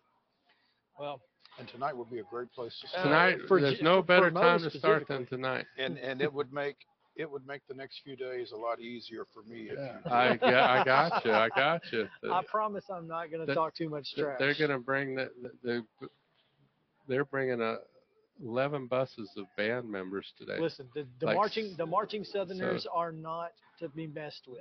All right. They are the best damn band in the land, and it's no question there. So I'm, I, I, you guys are in for a treat. If if the football game isn't worth it, just listen to the band. I promise you that will be more, much more Well- entertaining than anything else. Well, I, I will say this, Yao notwithstanding, some of my favorite folks are from Jacksonville State. Greg Seitz, your counterpart down there, um, former coworker of mine, Kara Coleman, um, some great folks from down there. So I, I try not to get too upset when Oh, I'll be I'll be come up. really You know, upset, Well, I, I will be upset because again, I, yeah, I I got you. I promise I will not be trash talking. you know, after I didn't the realize first segment tomorrow. we we played these guys 39 times. I did not realize that until Mark Owens old- pointed that it's out. It's a great, rivalry. it's a good rivalry, and I'm glad that we're in the same league, and and it's exciting. Uh, so as I learned more about them, like last year, I, I didn't know that they had such a huge band, you know, until they joined our league, and it's like, oh, that'd be great, and I'm excited they're here. Well, it and- and- adds to the atmosphere. and it's cool to have a rivalry like that. It's close. That's it's so. I mean, especially in this era where ge- Geography geographics doesn't don't mean- mean anything. Yeah. And and then you've got mm, you know Very much Huntsville, Huntsville with the the basketball tournament. You know, it's kind of the halfway point. You really hope that you'll see a great atmosphere with Middle fans and Jacksonville State fans at the Von Braun Center. It's going to be a lot of fun. And, and I, I'm telling you, Conference USA lost some really co- good members. It did, but the members that, that it brought in, Sam Houston and Jacksonville, uh, obviously Liberty, it, it's going to be a good league. It is a good league, and we're going to see tonight. I, I mean that you look at these guys, and they can play football, and Rich Rodriguez can coach football, and and so uh, it's going to be a challenge for everybody. Uh, I'm excited, and we touched on it. Like to me, as we rebuilt Conference USA, and I know it was a big thing with Dr. McPhee as well, is to is let's let's try to localize ourselves. We we were spread from our perspective, spread a little thin in the old Conference USA, and that's what made Jacksonville State so attractive is is their proximity plus their success, and that's why we're excited to welcome Kennesaw State next year as well. So so yeah, we, we, welcome welcome is a word that I'll let you use in that sense. All right. You All want right. to talk well, about rivals? I, we don't that's have one of that kind of history, Yeah. but, but uh, you know, and that's kick another fan base that can maybe make their way over to Huntsville for the basketball tournament. Absolutely. So you And- know, and like any excuse to go to the Atlanta area, right? yeah, Yeah, there you yeah, go. exactly. So so we'll enjoy it down there and and uh, uh, have the Owls ideally in the league. football will play down there when the Braves are in town, right? That would be ideal. Get like down there. World Series time, it wouldn't be bad That's to do a, like a weeknight game and have a matinee playoff game or something, then go to the game that night. I'm just going to tag along. That'd be with pretty you. nice. Yeah. Now that I'm thinking about it, I, we need to call the commissioner and get that scheduled right. Yep, absolutely. sure we need to get that game. thing scheduled right. Yeah. We might play down there twice. We might play down there every year. Say, Say, oh, we don't need it in Y'all don't have to Murfreesboro. come Mar- have to come Maurice back wants to do. He wants to combine Come- the Braves. Yep, and- and we'll go down there and do the show. Just Yeah. like this. Yep, Every, every, trip. every time. Chris Massaro, Athletics Director at MTSU, thanks for taking time with us. We appreciate it. Thank you guys. Enjoy. Good luck tonight. Thanks. You're going to need it. we really appreciate y'all being here and, and it's going to be fun uh the, I, I think that our guys uh they, they realize the, the enormity to try to get a win here let's level ourselves out in conference play and and i think jacksonville state's got a point to prove you know that they belong so so it's going to be a great game. Especially since we're underdogs tonight. So- you so if you don't have your tickets yet this- Still got time. you heard it the band's going to be great I love our band, The Blue, and and so you're going to see a great atmosphere. You're going to see really good football games. You get a chance to kind of root against Rich Rodriguez and and uh, and, and the, the the Gamecocks, and come on out and and see see see some really good football. You're gonna and one thing about uh, Jacksonville State, and it's just like West Virginia and Michigan and those teams that they they, they play offense and and he knows how to do that and and what's surprising is how good their defense has been this year Well, and, It's been really the- good. and, and these two coaches were on staff together at one at time. Clemson. Yeah, At Clemson under Tommy Bowden. yeah. So this there there are so many great storylines tonight, and it's uh, I mean it's So- not just me and Mo. Yeah, so, so come on out. It's and, and we all Thank want goodness. local. We all want local, and and so come on out and and it'll be a really good game. A little Tennessee versus Alabama kind of thing. There we go. So let's do it. Let's- All right, guys. Thanks for having me on. Thank you, Chris. We appreciate, Appreciate it. Let's uh let's talk a little bit about tonight again, and it's going to be a a fun atmosphere again. Middle Tennessee State a three point favorite tonight, Mo.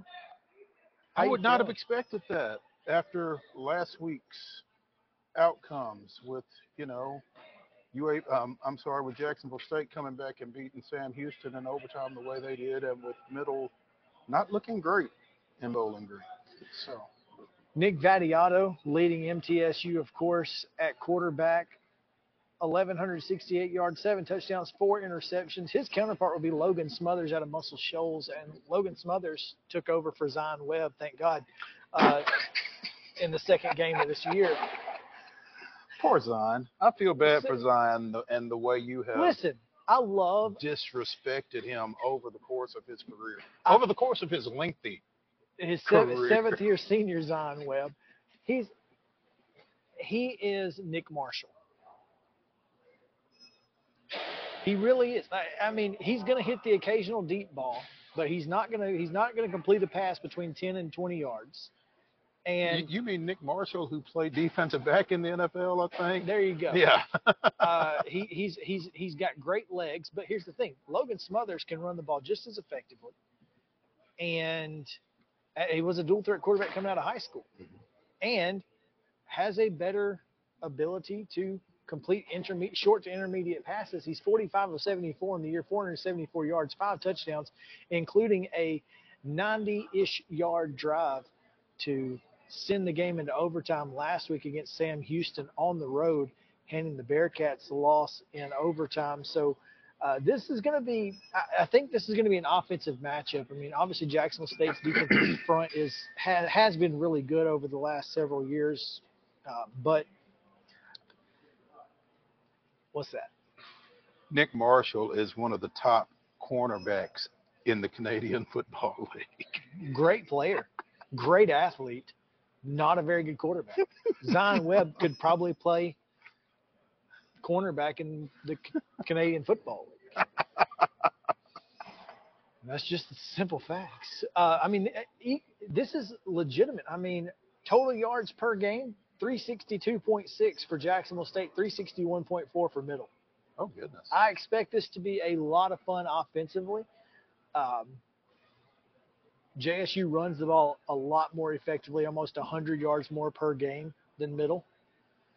And I wonder if the return of Frank Peasant Peasant, yeah, exactly. impacts that. I think that's huge. Um, I, I, look, I don't think Middle Tennessee State is a one and four team. I think that's a product of the schedule that they've had to play to this point. Obviously, Alabama, Missouri, and Western Kentucky, who's you know picked to be second in this league.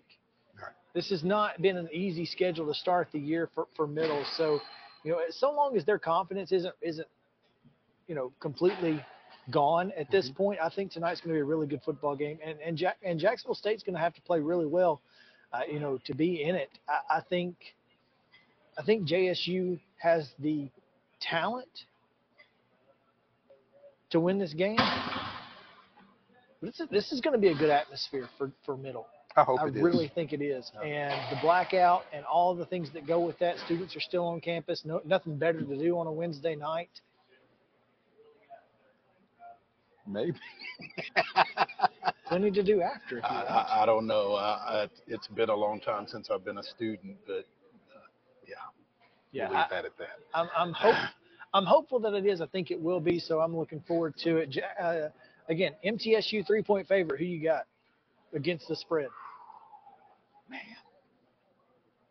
I can't pick Jacksonville State, no matter how Well, much Middle has struggled. No, no, I'm, I'm picking Middle to win outright. Well, I'm gonna pick. I think- uh, yeah, I- I'm I'm gonna go JSU, of course. of course you are. And and and, and I don't know that they win, but I think it's gonna. I, I think it could be another overtime game. I really do.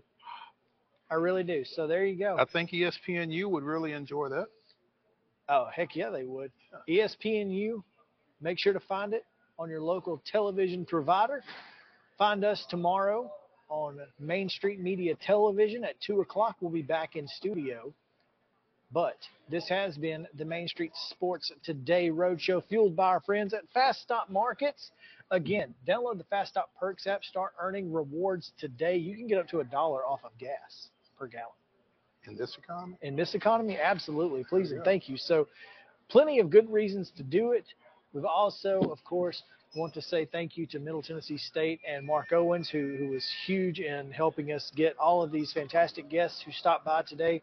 Uh, looking forward to seeing Chip next week since we uh, had to kind of check Yeah. into something different. But we appreciate you guys hanging out with us, and we look forward again to another fantastic edition of Main Street Sports Today tomorrow at 2 o'clock here on Main Street Media Television. Until then, for Mo, I'm Chris. Y'all have a good one.